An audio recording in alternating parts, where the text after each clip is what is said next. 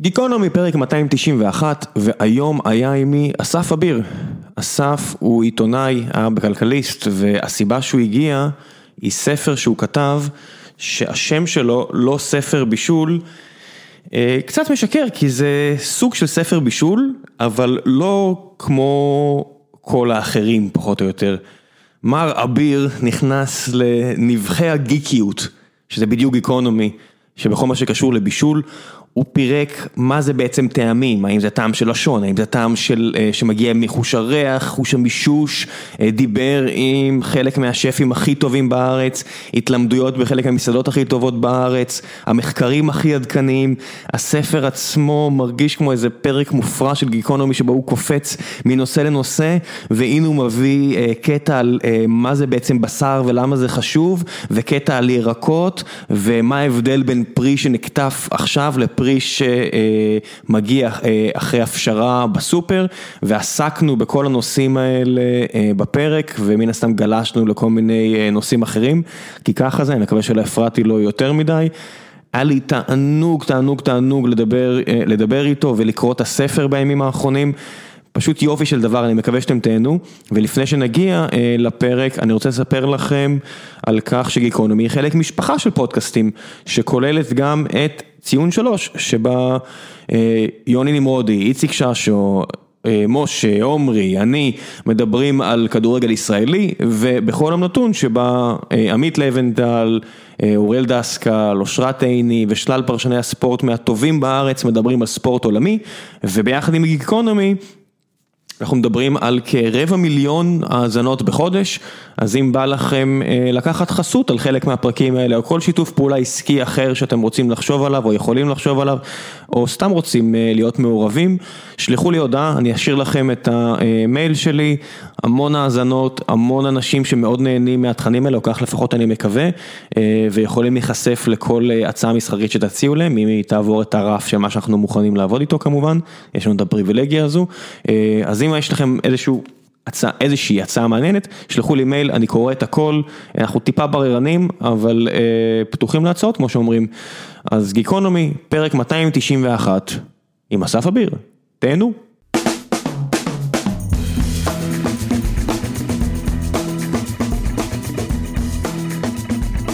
גיקונומי, פרק 291, ואחת, והבוקר נמצא איתי אסף אביר. היי. מה העניינים אסף? טוב. אני אגיד, אני רוצה לפתוח במחמאה, קראתי את הספר שלך אה, כמה שיותר מהר ש... כדי שיספיק לפרק, הגיע אליי רק יום רביעי, אה, מר אה, דוב... מר יו... איך זה נקרא? פיאר? איך זה נקרא? מי אחראי על לשלוח את זה? פיאר? פיאר, מר פיאר פעם בא לפני שיהיה לי יותר זמן, אבל קראתי מהר, ובגלל שקראתי מהר זה היה מאוד אינטנסיבי. וזה הזכיר לי מאוד ספר אחר שמאוד אהבתי, לא יודע אם יצא לך לשמוע עליו או לקרוא אותו, הזדמנות אחרונה לראות של דאגלס אדמס. שמעת על זה? כן, על, על כל מיני תופעות טבע הולכות ונעלמות. חיות שהולכות ונעלמות, אז הנושא מאוד שונה, אבל הסגנון כתיבה מאוד הזכיר את זה, ואני חושב לקבל השוואה לדאגלס אדמס, אמרתי אני אפתח עם זה, כי אם חשבתי על זה אז לכל, לכל הפחות אחלוק את זה. אני, אני, כן, אני מבחינתי סיימתי, יום כן, טוב. ת, ת, תקראו את זה, אחלה ספר, סופך טוב משלו, כי הוא אני חושב, אם אני לא טועה, מת באחד הפרקים האחרונים. ואז הספר, הפרק האחרון מישהו אחר כותב אותו. לא ידעתי. כן, אבל הסגנון הזה של לכתוב על, לא, זה לא פרוזה, זה ספר כביכול עיוני, אבל בין לבין אתה דוחף כל מיני שורות כאלה של הומור יבש ומכניס את עצמך, ופתאום אתה יוצא ל... למה הולך עם בשר, בעצם מה משמעות הבשר עבור בני אדם, אז... זה, זה, זה, זה היתרון של האקלקטיות. כשאתה הולך בלי שום תוכנית אז כן, זה יוצא טיול מעניין לפעמים. קראת לזה ספר, לא ספר בישול, ו... לא ספר בישול, הנה אתה עכשיו מוציא את הספר, לא ספר בישול, כפית צבעונית, יד, יותר מהכל זה מרגיש כמו ספר של לא לקחתי ריטלין הבוקר. גם נשמע כמו מחמאה. כן, לא, אני, אני אוהב את זה, זה הסגנון שאני אוהב, זה לא משהו שאתה, לא משהו שאני רגיל לראות או לקרוא. איך הגעת, איך הגעת בכלל לעיסוק הזה? טוב, האמת היא שאולי זה נראה ככה ואולי יש בזה משהו רענן, כי אני לגמרי לא מהעיסוק הזה ומהעולם הזה. כלומר, אוכל בחיים, נגיד, אתה מבשל? אחרי שקראתי את הספר אני אענה בלא, כי מה שאני עושה, אני מכין אוכל, אוקיי? אני אוהב להכין אוכל. גם אני. אוקיי, אבל אתה מכין אוכל חופשי כזה? כאילו... כן, כן. כן. ו... מוריד אה, מתכון מהאינטרנט, מנסה, שואל את זוגתי שהיא בשלנית הרבה יותר טובה ממני לעצות אם אני לא יודע מה אני עושה. אה, הבנתי הרבה דברים שעשיתי לא טוב. אבל כשבישלת, אז איך זה היה בשבילך? זה היה נגיד איזשהו נדנוד, או שהיה בזה משהו משחקי? מה, מה היה בישול בשבילך עד יום רביעי? אה, מהבחינה הזאת זה לא הולך להשתנות, זאת אומרת, אני מאוד אה, נהנה מהעשייה. כל דבר של, בסופו של דבר, אתה יודע, אושר זה משהו שהוא די אוניברסלי, יש לו משהו קומונלי להרבה מאוד אנשים, ואז זה מתפזר לדברים האישיים אצלך, אבל עשייה, שבסופה יש תוצר, זה כמעט אצל כולם אושר. אז מהבחינה הזאת אני מחבר את זה לבישול. זאת אומרת, עבודה עם הידיים, ואז יש משהו נחמד בסוף. כי זה נדיר מאוד. נכון, אני אומר, נכון, בטח אצלי שהקריירה שלי עברה לנתיב מאוד ניהולי, אני תמיד מעיק עליי העובדה שאני לא עושה ויותר דואג שאחרים יעשו, ואז שאתה יכול להגיע ולעשות משהו, זה אושר. פלוס זה זמן אה, של שקט, זאת אומרת, אני יכול לשים אוזניות ואני נהנה מאיזה פודקאסט ברקע ואני יכול אה, לעשות משהו, אז זה מאוד נחמד עבורי. והעובדה שזה פשוט עיסוק נחמד. אבל זה הלוקסוס שאני לא צריך לעשות את זה, אתה יודע, יותר מדי, אני עושה את זה פעם בשבוע, פעמיים בשבוע. אז זה במקרה, אתה יודע, שעוד יש לי זמן, אז זה ממש נחמד עבורי. אה, דורון, שייסד איתי את הפודקאסט. הוא בשלן על. הוא, הוא, הספר נכתב בשבילו. הוא מאלה שכשהוא עזב את ישראל, בגלל העבודה היה צריך להגר לקליפורניה, אז הוא השאיר לי את הסוביד שלו, והוא הוא, הוא, הוא קורא ורואה ומעניין אותו המולקולות. ו... ולצערי הוא לא כאן, אה, הוא יהיה כאן רק עוד שבועיים לביקור הבא שלו. אין אבל... בעיה, אני יכול לחזור גם עוד שבועיים. כן, לא, הוא מאלה שאני אקנה להם עותק וישאיר לו פה במשרד, כי כתבת את הספר בשבילו. הנה. אז א', א', חסכתי לך. כן, דורון, אם אתה מאזין, אז יש לך פה עוד עותק שנשאר לך, אבל אני הבטחתי לעוד מלא אנשים, אז אני, עליי כמה עותקים של הספר, כי באמת אהבתי, אבל אני מחזיר את זה אליך. אוקיי, אה, אתה שואל איך, איך, איך נכנסתי לזה, אז כן. אני לא בישלתי, לא נהניתי לבשל. לא תכננתי, אתה יודע, כשאתה מדמיין את החיים שלך כאלה בהבזקים פחות או יותר מה יהיה, לא אי פעם חשבתי שאני אשים סינר, אמרתי לעצמי, יש קופסאות שימורים של טונה, אני מסודר בחיים. זה הבעיה, אתה גם לא נהנית לאכול, אתה מבין, זה הצד השני גם. כי זה לא עניין אותי, ויותר מזה, גם אתה יודע, אני בא, אתה רואה, כאילו, אני בא מרקע פולני ליטאי כזה, אתה יודע, שבו אוכל זה, זה נמוך, זה הבטן, וכל מה שמשנה זה המילים, זה, אתה יודע, פילוסוף שכותב ספר ואז מעשן את כולו, זה, ה, זה האתוס האשכנזי. כן, ועוד גם פתחת את הספר במתכון על דף נייר, אז... אה, כן, טוב, זה, זה לא מתכון שלי, זה של ארז קומורובסקי, שיודע להפוך נייר לטעים. נייר לטעים, כן. אבל לא עניין אותי בכלל. ואני עבדתי בעיתון, עבדתי במוסף כלכליסט, אז וזה היה שנים שבהם היינו עושים כל שבוע, היינו עושים אה, איזושהי כתבה על מישהו שגילה את סוד המשהו. כל מיני אנשים שיצאו למסעות וכתבו, זה הרי היה תקופה ארוכה של non, ספרי non-fiction בסגנון מלקום גלדוול וכאלה, איך, איך אנחנו מקבלים החלטות. אה, מישהי ירדה, אכלה זבל במשך שנה, עשתה foraging מפחים ואז גילתה משהו על התרבות הצרכנית. ואז ישבנו, היינו רואים את הספרים האלה, והייתה לנו הרגשה ש... מי זה אנחנו? אמ, בתוך המוצב, בוא נגיד בעיקר מי שאז עורך מוצב כלכליסט, אורן הוברמן. מכיר? ואני הייתי... כן, כן, אורן, אה, אורן חבר, אני אפילו אמור לחזור אליו היום בנוגע לאיזשהו נושא, אז אורן גם הוא זה שכתב את אה, כתבת הפטריות המפורסמת, שפתחה, ל, ל, שזה פחות או יותר הטקסט שאני חושב, הכי הרבה אנשים קראו בארץ, יותר ממגילת העצמאות בטוח. אה, כן, כן, זה... איך קוראים לזה, אנשים שלא יומנו קיבלו את זה, אתה יודע, קשישים קיבלו את זה בפורד, במצגת ודברים כן, כאלה. כן, כתבת הפטריות הידועה של אורן אוברמן. אגב, כתבת הפטריות, היא לכולנו קצת פתחה את הראש, כיוון שמה שיש בה זה פשוט מין אוסף אה, כמעט אקלקטי, קראנו לאורן, קרא לתופעות מעניינות שקשורות לפטריות שהתקבצו ויבואו. וגילינו שיש כאן ממש איזשהו אורגניזם, עכשיו כבר אגב יודעים על זה ומדברים על זה, אבל אורגניזם שכמו שיש אה, בעלי חיים ו- וצמחים, וכל אחד מהם זה עולם שלם ומוזר. אז פנגאי, אז פטריות. אז פטריות כן, וזה באמת צורת חיים חייזרית מדהימה. ו- ודרכה רואים את הפלא של הטבע, כמה שמדע, מדע רק עכשיו מתקרב לאנשים. במשך הרבה זמן מדע כאילו היה... היה משהו כזה רחוק למדענים, ומשהו חשוב, בסוף תצא מזה תרופה. ועכשיו כשמתחיל לחלחל מידע וידע ורואים כמה שהעולם הזה מעניין ומופלא וכמה שאנשים רגילים יכולים להבין אותו. כן, ההנגשה, אתה יודע, אם, אם המהפכת הדפוס הראשונה הביאה לעולם את הדת, אתה יודע, המהפכה בסופו של דבר זה מכונת, מכונת הדפוס הובילה לאיזשהו נזיר בגרמניה. הביאה את הדת במאה ה-16. נכון, כי מהפכת הדפוס הובילה לכך שאפשר היה להדפיס כתבי דת, ובסופו של דבר מרטין לותר יכל להפיץ את רעיונותיו, והמהפכה הפרוטסטנטית של מרכז אירופה לא הייתה מתרחשת ללא דפוס. כי בסופו של דבר מה היה העניין? רק אנשי דת בכלל ידעו לקרוא ולכתוב ונחשפו לדת.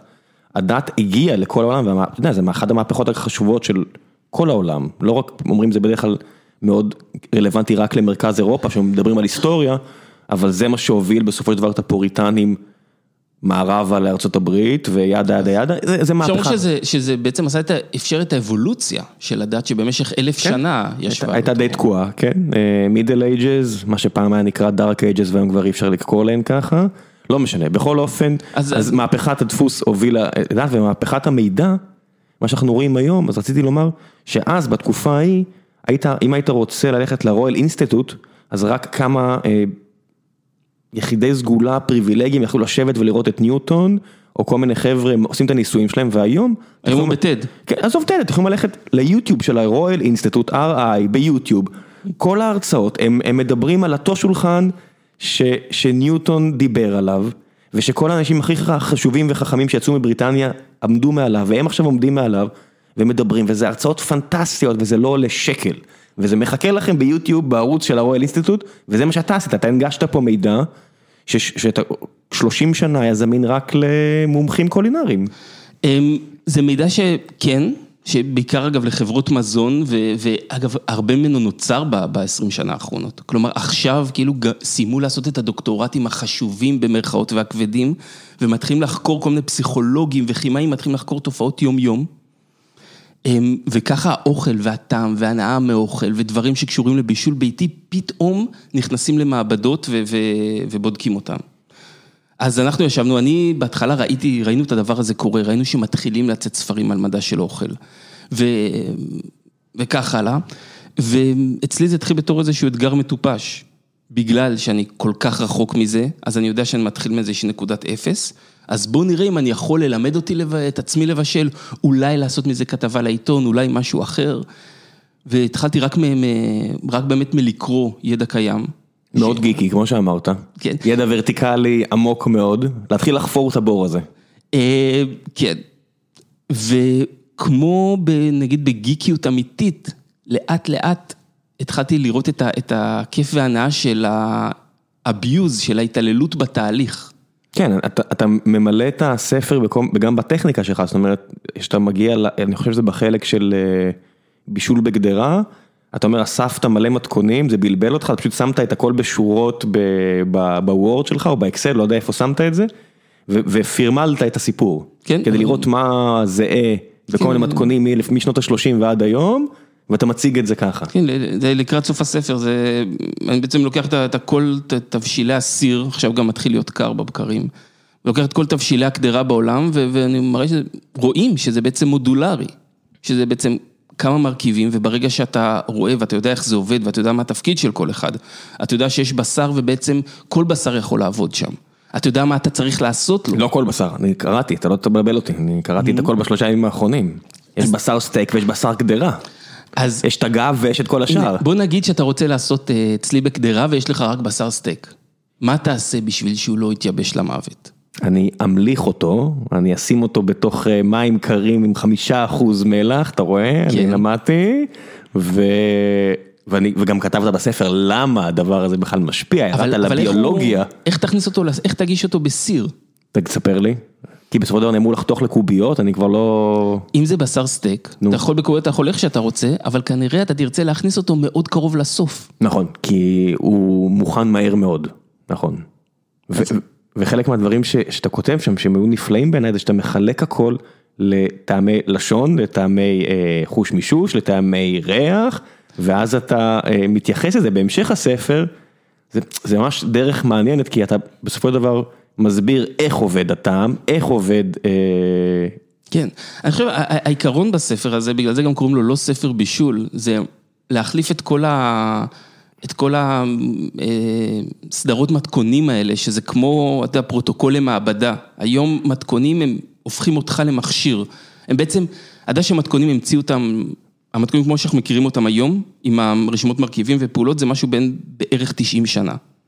המציאו את זה באוניברסיטאות כטכנולוגיה שתאפשר לכל עקרת בית בכל מקום בעולם להכין כל מנה בלי לדעת לבשל. כי... אלגוריתם. כן, כפית וחצי מזה, אפילו אתה יודע, אלגוריתם זה עוד מרגיש כמו משהו שאתה יכול להכיל אותו על כל מיני דברים. כאן זה ממש כמו צעצוע שעושה דבר אחד.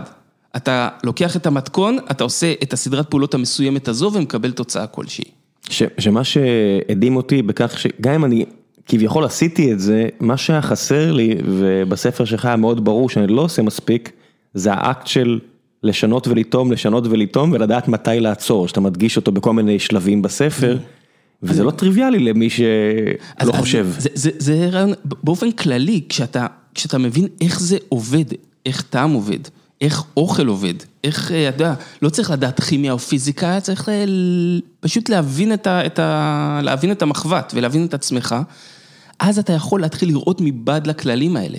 וזה לא רשימת הוראות מפחידה, אלא פתאום זה תזכורות ודברים שעוזרים לך, וזה בעצם הרעיון של הספר. זה הקטע, והנה מה שאתה אומר על, על הפרק הראשון, אני מדבר על הטעם, הפרק אה, הראשון כן. זה, זה מה שמדבר על החושים. שטעם, אתה יודע, יש את המשפט הישן הזה שזה 20 אחוז הלשון, 80 אחוז האף. אז אני לא קראתי את זה, אבל קראתי בספר, כן. כן, אז, אז זה שטות, זה כמו, אתה יודע, יש משפטים כאלה כמו זה שהדבר, שהחומה הסינית זה הדבר היחיד שרואים מהחלל. מישהו אמר את זה פעם, אף אחד לא יודע מי, ומאז כולם מצטטים את זה.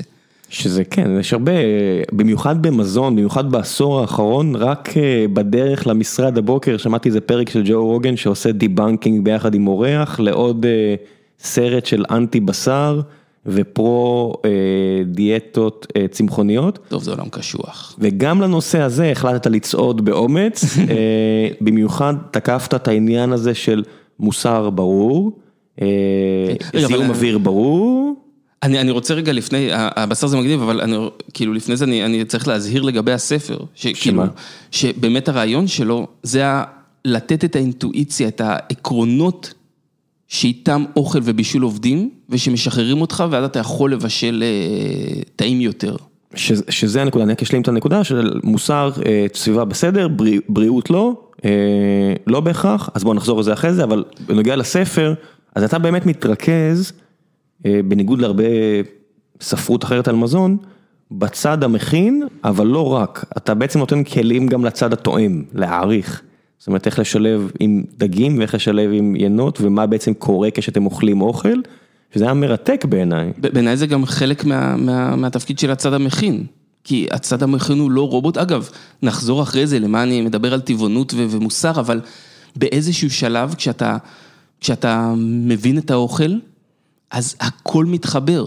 כלומר, גם אם אתה יודע איך גידלו עגלים, ואיפה, ומה המשמעות, מה זה עגל חופש, ומה זה גרנפד, אתה מבין את הגרספד, אתה, אתה יודע את הקשר של זה לצלחת.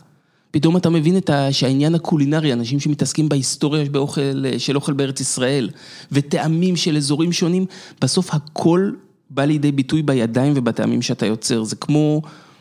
כמו שהיום הדרך באמת, נגיד, להתקדם בבישול זה, זה פשוט לבשל הרבה, לעשות את העשרת אלפים שעות, להכיר את כל המתכונים ולתת לדברים להתחבר מתישהו כמו, כמו שמהיכרות מעמיקה דברים מתחברים. אז זה כמו דרך קיצור שנותן לך את קצות החוטים, שאומר איך זה עובד, ש... ש... שמקצר לך את הדרך מהעשרת אלפים שעות האלה. מקצר ועדיין צריך אין מה לעשות, זה לא שאם תקראו את הספר אז אתם בשלני על. לא, אבל יהיה בגינרס לק. כן, יהיה בגינרס לק כמו שתיארת אצלך, מתי, אז שתי שאלות, מתי נפל לך האסימון שזה כיף לך והבנה יוצרת טעים, ומתי מהצד השני קרה לך ההפך שבו דיברת עם איזה מומחה, אספת טיפים, ובסוף אתה אומר, אוקיי זה לא טעים כל כך, זה לא משנה. מה זאת אומרת בעצם אספתי טיפים וזה לא טעים כל כך? כי יכול להיות שאתה תקרא שחייבים לעשות ככה, או מה זה חייבים, מומלץ לעשות ככה, מומלץ ככה, מומלץ ככה, ואז אתה אומר, אוקיי, אמפירית, לא אהבתי את התוצאה, או אמפירית, אני לא מרגיש שאם הייתי נמנע מזה, אני אגיד לך מתי, אני אתן לך דוגמה. כתבת, אתה כותב שם למשל על ירקות ופירות, על ההבדל בין ירקות ופירות שגודלו במיוחד, זאת אומרת סטייל נומה כזה דנמרק, שמגדל בעצמו, או פרנץ' לונדרי זה נקרא? כן, נומה אגב הוא מלקט. כן, רק מה שסביבו גדל בר. כן. והבאת את ממש תימוכין למדעית, למה זה הרבה יותר טעים, ועל איך נקרא המכשיר של המודד טעם? טעם גרף? כרומטוגרף. אוקיי, כרומטוגרף, ואני חשבתי רק על פעם שישבתי עם איזה חבר שקולינריה, אהבת אוכל בוערת בעצמותיו, איש יקר. שבהחלט אוהב אוכל, ממש ממש אוהב אוכל, והוא לקח אותי למסעדה שלא הייתי הולך אחרת, הסלון של אייל שני, ויש שם מנות, אתה יודע, הזויות מבחינת תמחור וגם אמורות להיות מאוד טעימות, נחשבת לאחת המסעדות הטובות בארץ, יש שם חתיכת עגבניה, פחות או יותר, באיזה 30-40 שקלים, ואומרים לך שזה פשוט לא עגבניה רגילה, זה העגבניות הכי טובות בעולם, ואתה מתייחס לזה שיש הבדלים גדולים בחומרי הגלם, ואכלתי את זה, כנראה שלא באתי מספיק מרוכז, כי בדיוק היה משהו בחיים שלו שנורא רציתי לשמוע. אתה אומר אם זה כל כך יקר, אתה בטח אשם אם זה לא טעים. או לחילופין, זה לא באמת שווה את זה, אתה יודע, או באמת אין באמת כזה הבדל. אז זה למשל דוגמה למשהו שכנראה לא באתי גם מספיק מרוכז, אני מודה על עצמי, שפשוט מה שבאתי לשמוע מהאדם הזה משהו והייתי מרוכז בו ולא באוכל, שעכשיו בדיעבד אחרי שקראתי את הספר שלך, אני קצת מתחרט על זה, אבל אז דוגמה נגיד לאחד כזה. אני חושב שזה לא שיש סדרת הוראות שהיא נכונה וסדרת הוראות שהיא לא נכונה, אלא נגיד דבר שגיליתי זה שיש כמה עקרונות בסיס שאם אתה עוקף אותם, אז זה לא יעבוד, אז לא משנות את העצות האחרות. לדוגמה, טריות שהבאת, זה דבר, סליחה, לקחתי את הקפה לרעות. טריות זה אחד הדברים הכי מכריעים, זה בערך 99 אחוז עד 100 אחוז. החומרי גלם, אם טריים או לא טריים. ואתה יודע דרך אגב שטריים, כאילו, יש טריות שאנחנו בכלל לא מכירים, שזה הטריות של השעות הראשונות אחרי הקטיף. אני טעמתי, יצא לי לטעום אספרגוס ממש מהשיח, ודברים שכתבו ישר, וזה מתוק, וזה עם טעמים חזקים, באופן שקצת קשה לתאר, כי אי אפשר לתווך בדיוק חוויית טעם ועוצמה. כשברגע שצמח נקטף, אז הוא נבהל, הוא לא מת. הוא מתחיל להיכנס למין כזה מצב של הישרדות לאורך זמן, הוא מתחיל להפוך את הסוכר שלו לעמילן, שזה מין אריזות סוכר שאנחנו לא יכולים לטעום אותן, הן נכנסות לבטן, מתפרקות כמו סוכר, אבל הן לא מתוקות. הוא מאבד לחות, ועם זה קריספיות, שזה דבר שאנחנו נורא אוהבים, וקוראים לו עוד דברים שאת רוב הטעם שלו הוא מאבד ביממה הראשונה. ואז מה שאנחנו מקבלים זה גרסה די דלוחה וחד-ממדית של ה... של הפרי או הצמח. אנחנו מקבלים, אגב תלוי, יש גם דברים שמחזיקים אותם שנה במחסנים בלי חמצן, זה נקרא יישום, אבל... כן, וגם הבאת דוגמאות לאיך לעורר עלים, אבל נגיע גם לזה. אז כן, אפשר... אני מחזיר אותך, אני מחזיר אותך, אני מצטער, אני עושה איתך, אז העניין של הטריות? אז טריות, איזה עצה שלא ייתנו, תשים את השני חלמונים ותשים ככה, אם אתה תחפף, אם אתה תקנה בשופרסל ביג את ה...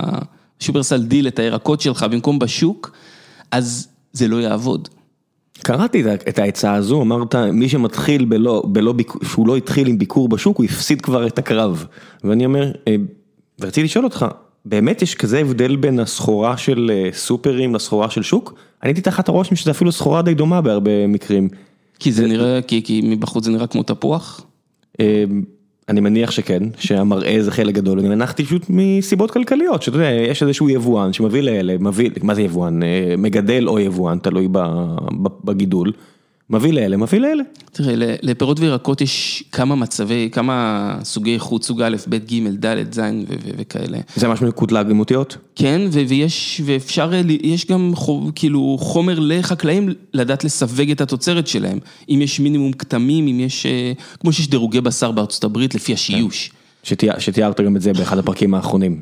כן, איכשהו בסוף קצת יצאתי, יצא משליטה העניין של הבשר. שאם חוצים בשר, מגיע איזשהו בודק מיד אחרי השחיטה, והוא מסתכל על כמות סיבי השומן. כן, זה השיטה האמריקאית לסווג איכות של בשר, והיא גם לא כזה משהו. זאת אומרת, היא לא מבטיחה דווקא את הבשר הכי טעים, אלא את הכי רך, שזה... שבזה הם מסתפקים. אז, אז כן, הם ממש פנאטים לגבי הסיפור הזה. ישבתי פעם אצל אה, חבר באריזונה, והוא הזמין סטייק בדואר מאומאה, שזה נחשב לסטייק הכי טוב, הוא אמר לי. אכן היה סטייק ממש טוב. היה טוב? היה ממש טוב. זה יופי, כי זה לא, זה לא קורה שם כל כך הרבה. מה לא שם- קורה כל כך הרבה? אה, הטעם האמריקאי, שהוא אגב מאוד דומה לטעם הישראלי בבשר, הוא של בשר אה, יחסית טפל. מה זה אומר? פחות טעם. טעם חלש יותר, אה, בשרי פחות, אה, כאילו, אה, ורך מאוד. ואז זה אומר שאתה צריך להוסיף דברים אחרים, סטייל טופו, או לא יודע מה, כדי שיהיה יותר טעם?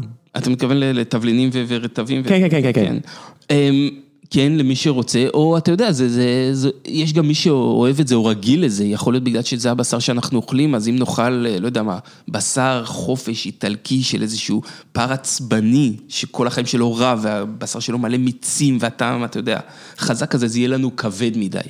כי הוא יותר שרירי ופחות שומני?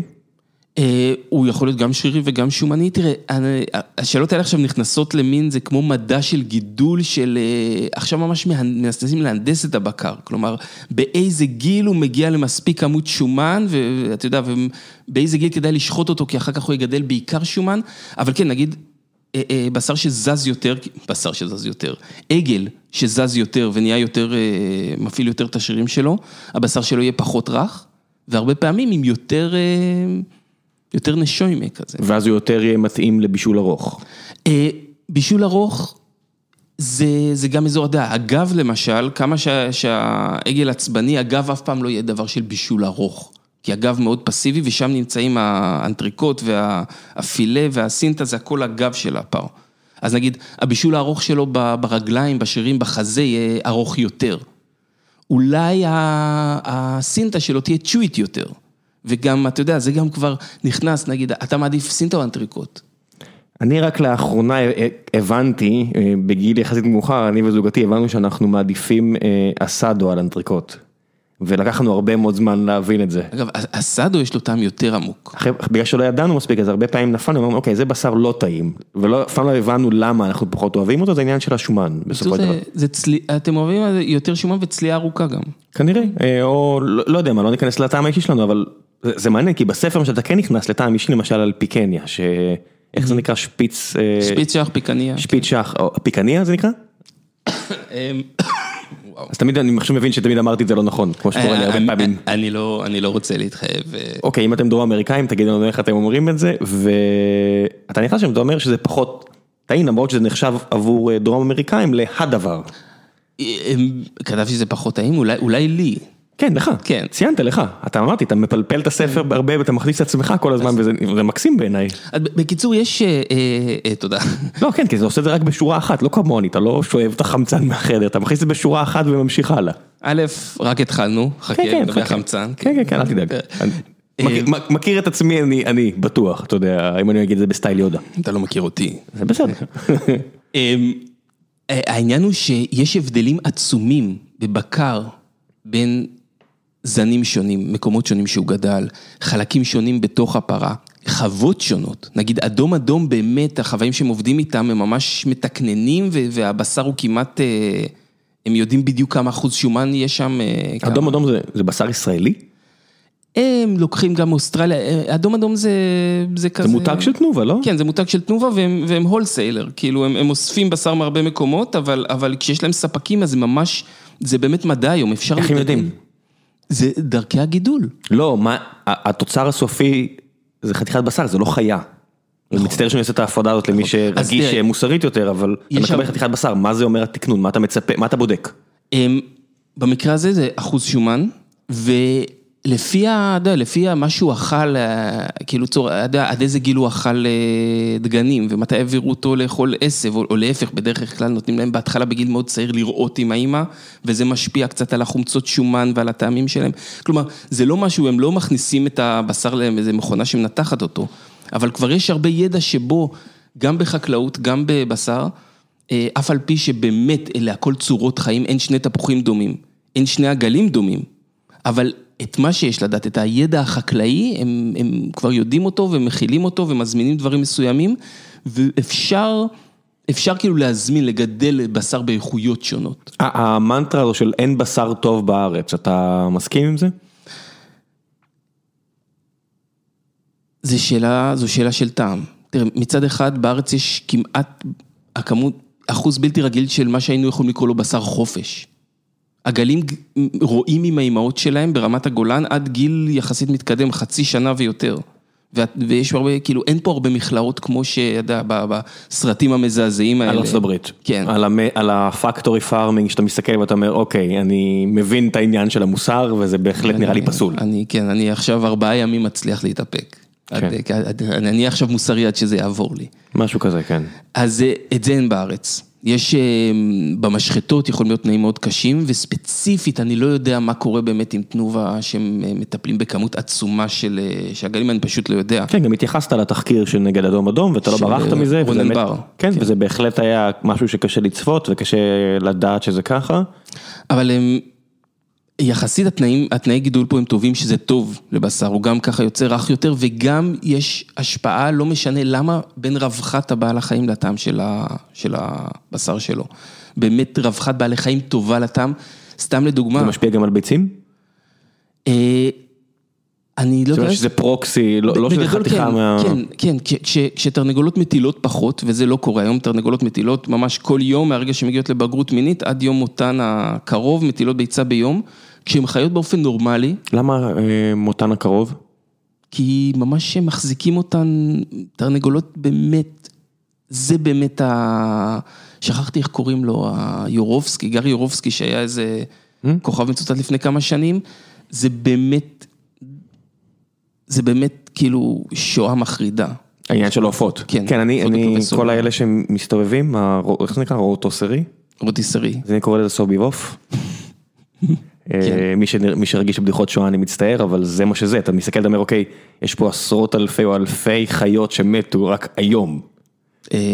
בעולם זה... צריך להכיר, לא, אני אומר, רק במקום הזה, על אבן גבירו, שעבדנו שם ליד, הייתי קורא לזה, אתה מכין לסוביבוף, אתה יודע, כי זה ככה זה, צריך להגיד את האמת.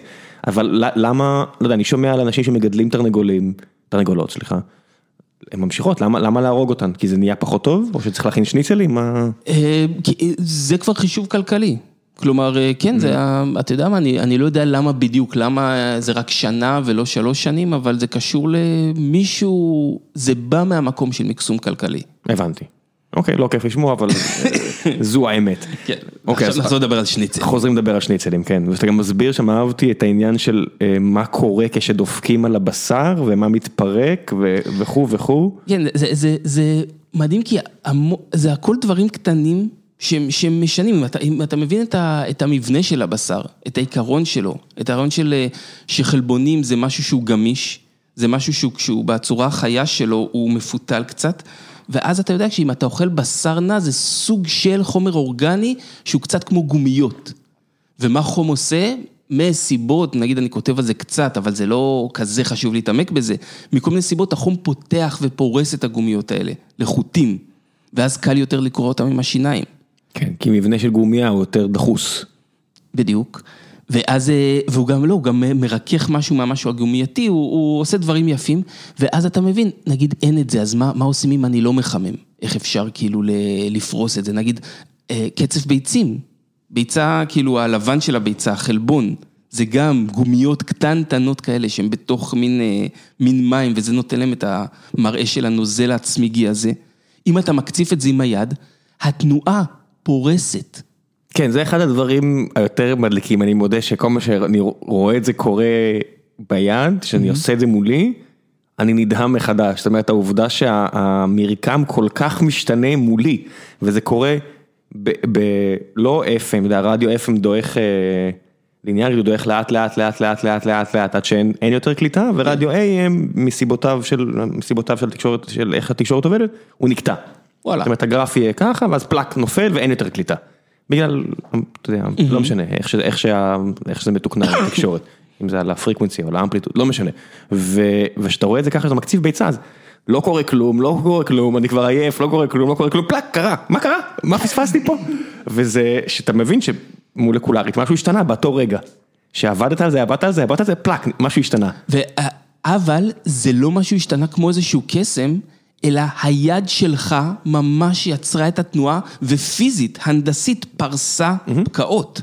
אתה לא רואה אותן כי הן מאוד קטנות, וזה לקח הרבה זמן בשביל שיהיה זרימה כזו, אבל אין פה את החלק הזה, הנה, אם מדברים על מדע, יש בעולם המולקולרי הקטן באמת המון דברים לא אינטואיטיביים, ודברים שהם כאילו, שאתה צריך להכיר אותם בשביל לדעת איך זה עובד. אבל ברמה בסיסית מאוד זה ממש כמו העולם הגשמי. האנרגיה בגוף, הגוף דומה ל... איך קוראים למכונה הזו שעובדת לנצח? אה. פרטיקולה, איך נקרא, אמ, תמשיך, אני... אתה תגגל. כן, כן, אני אבדוק פה. אנחנו קצת כמו זה, ואוכל הוא קצת כמו זה. כי, כי אוכל זה, זה, זה חומר אה, כימי אורגני. כן, ואתה גם מסביר על, על העניין הזה של למה אנחנו אוהבים סוכר, אז בוא, בוא נעבור על הטעמים. כן. בוא נתחיל בזה שיש שישה טעמים, מה שרוב האנשים, אני מניח, יודעים לזהות שלושה, ולדעת שחריף זה לא טעם. אנחנו מדברים על אה, טעמי לשון דרך כן, אגב. אז בוא, בוא, בוא תספר על זה בזמן שאני בודק אה, איך מבטאים בדיוק בלטינית מכונה שלא מפסיקה. אוקיי. אז... רוב משהו, רוב... אה, כן, אמ, לא, לא, לא. ככה, אמ, הלשון שלנו היא, היא מאוד פשוטה ופרימיטיבית. היא קולטת רק את הטעמים מתוק, מלוח, חמוץ, מר, חריף, שכאילו אם רוצים... לדייק. כן, אבל הנה, זה ההבדל אולי בין גיקיות לנרדיות. כאילו, נרד זה יריבו אם חריף זה טעם כן, לא. זה- זה דוש, זה דושיות אפילו, זה בדיוק אותם אנשים ש... ובלי להעליב היה לי איזה מישהו שעבד איתי, שכל פעם בארוחת בוקר היה מחכה. לראות שאתה לוקח עגבניה ולהגיד, אתה יודע שזה לא יהיה, תעביר לי את הפרי.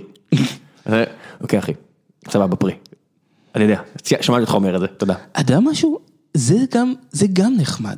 כי אם אתה מבין שעגבנייה זה פרי וחציל זה פרי, אז אתה אומר, אולי פירות מתוקים, למה, למה הם אי אפשר לשלב אותם בסלטים כן, ובתבשילים? אבל אתה יכול להגיד את זה, אבל אם אתה בא רק להגיד את זה כדי לה- להגיד להיות למישהו האיש שאתה יודע, חכם בחדר, כן, כן. אז זה מיותר.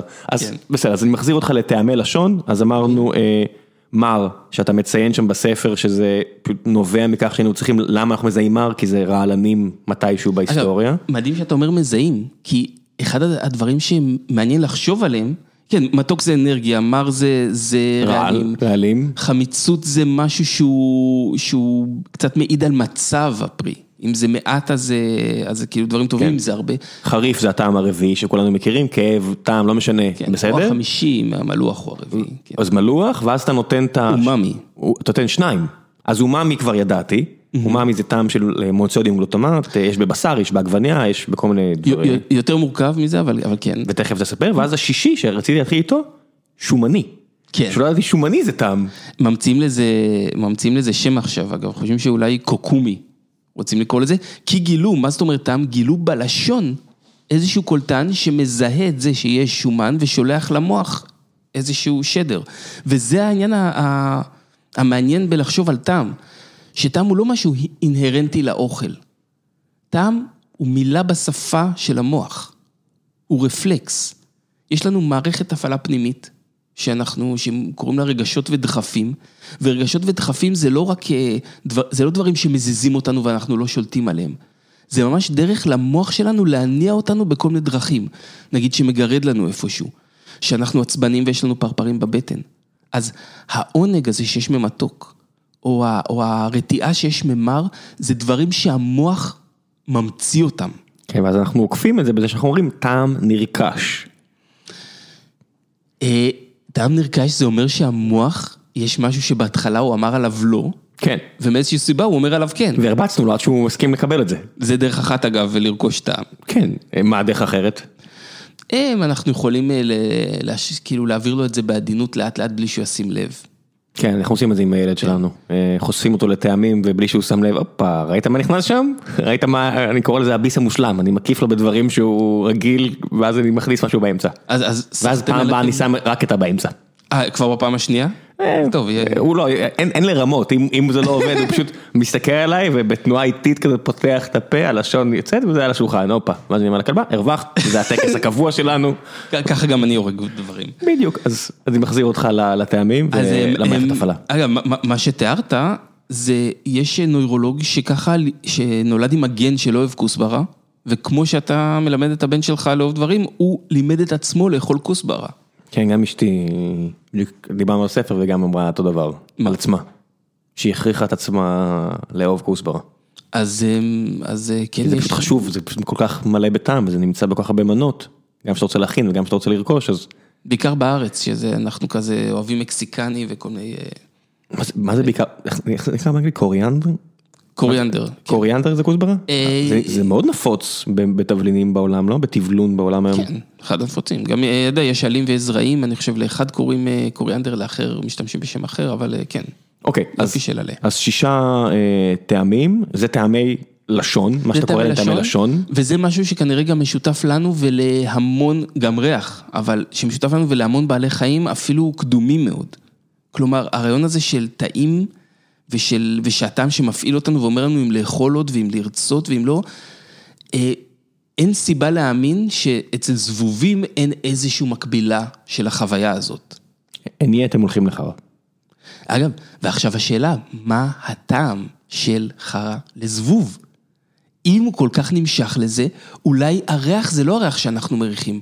אולי הריח שאנחנו מייחסים לזה, זה ככה דברים שרעים לנו מריחים לנו. אולי הוא מריח סטייק. כן, אה, בסדר, אבל זה גם, יש את העניין הוא שאנחנו די רחוקים מהטבע, ואני מצטער אם אנחנו נכנסים למחוזות המחשבות שקורות שאתה אה, סטלן אה, וחי את חייך כסטלן, אבל זה זה, איך חווים חושים ואיך חווים טעמים, בסופו של דבר הרבה מהמריר הזה נובע מכך שבייתנו דברים, אתה יודע, שקד שהיה רעל. נהיה מתוק יותר ויותר, בתהליך ביות מאוד אגרסיבי שלנו, מקדמיה שבויתה האחרונה לעניות דעתי, רק ב-150 שנה האחרונות, או משהו כזה באוסטרליה, היה מאוד מר, בחרו אותה הכי פחות מר, בחרו אותה הכי פחות מר, בחרו אותה הכי פחות מר, מקדמיה, בריא, יופי, עדיין יש את המרירות הזאת, עדיין מרגישים אותה קצת, אה, וזה כבר נהיה כיף לנו. עכשיו, אבל זה רק, אני רק אומר שאתה כותב על אבולוציה של כמעט שתי- 2.6 מיליון שנים מאז שקופים התחילו אה, לטעום ולאכול, די דפקנו את הסיפור הזה. זאת אומרת, אנחנו היום, בדיוק היום 160 שנה לדרווין, אם אני לא טועה, על מוצא המינים, אם אני לא טועה, היום. אה, אנחנו די, עבד, אנחנו די עובדים על הטבע עם כל התעשיות שלנו והכל, ואתה גם כותב על זה בין נכון, השורות. נכון, זה, זה ממש, זה, אה, האמת שחקלאות וביות חקלאי היה ההשראה של דרווין, ככה הוא כותב. שמה? הוא ראה את הביות החקלאי ואני לא זוכר את הציטוט המדויק, אבל הוא ממש תיאר את הרעיון הזה של הברירה הלא טבעית, שלוקחים ו- ובוחרים את הדבר המצוין ביותר במעבדה הסגורה הזאת שאנחנו קוראים לה שדה חקלאי. הרי מה זה, זה מין עולם שאנחנו שולטים בכל המשתנים שלו. ואני לא זוכר את המילים המדויקות, אבל לפני מוצא המינים, הוא כותב על זה שהאם בטבע... מתרחש? את אותו ניסוי. כן. שמע, בסופו של דבר, אם אתה יוצא מיורקשייר, או לא יודע מאיפה הוא הפליג, אה, ואתה מסתכל על אה, יורקשייר טרייר, ואתה מסתכל הצידה בטבע ואתה רואה זאב, ואתה אומר, אוקיי, זו אותה חיה. חברים, זו אותה חיה. משהו, הוא עושה את הקפיצה המחשבתית הזו. אתה חייב להניח שהטבע עושה דברים משונים מאוד בעצמו גם. ואולי זה באמת משהו שהוא, על היתרונות אה, אין צורך לדבר כי זה ברור, אבל משהו שהוא באמת קצת חבל, שכל כך צמצמנו את, ה, את הכאוס הזה, את הכאוס הקולינרי שיש בטבע. כן, אפילו חיטה בארץ היו 50-60 זנים והיום אחד, חסה, כל העולם היום זה אותו אייסברג דלוח שהוא הסוג חסה הכי פחות מוצלחת. תשמע, תיקח ז- אה, זרע של, אה, של תפוז, גרעין של תפוז, תשתול אותו באדמה, מה אתה חושב יצמח? אני נוטה להגיד תפוז.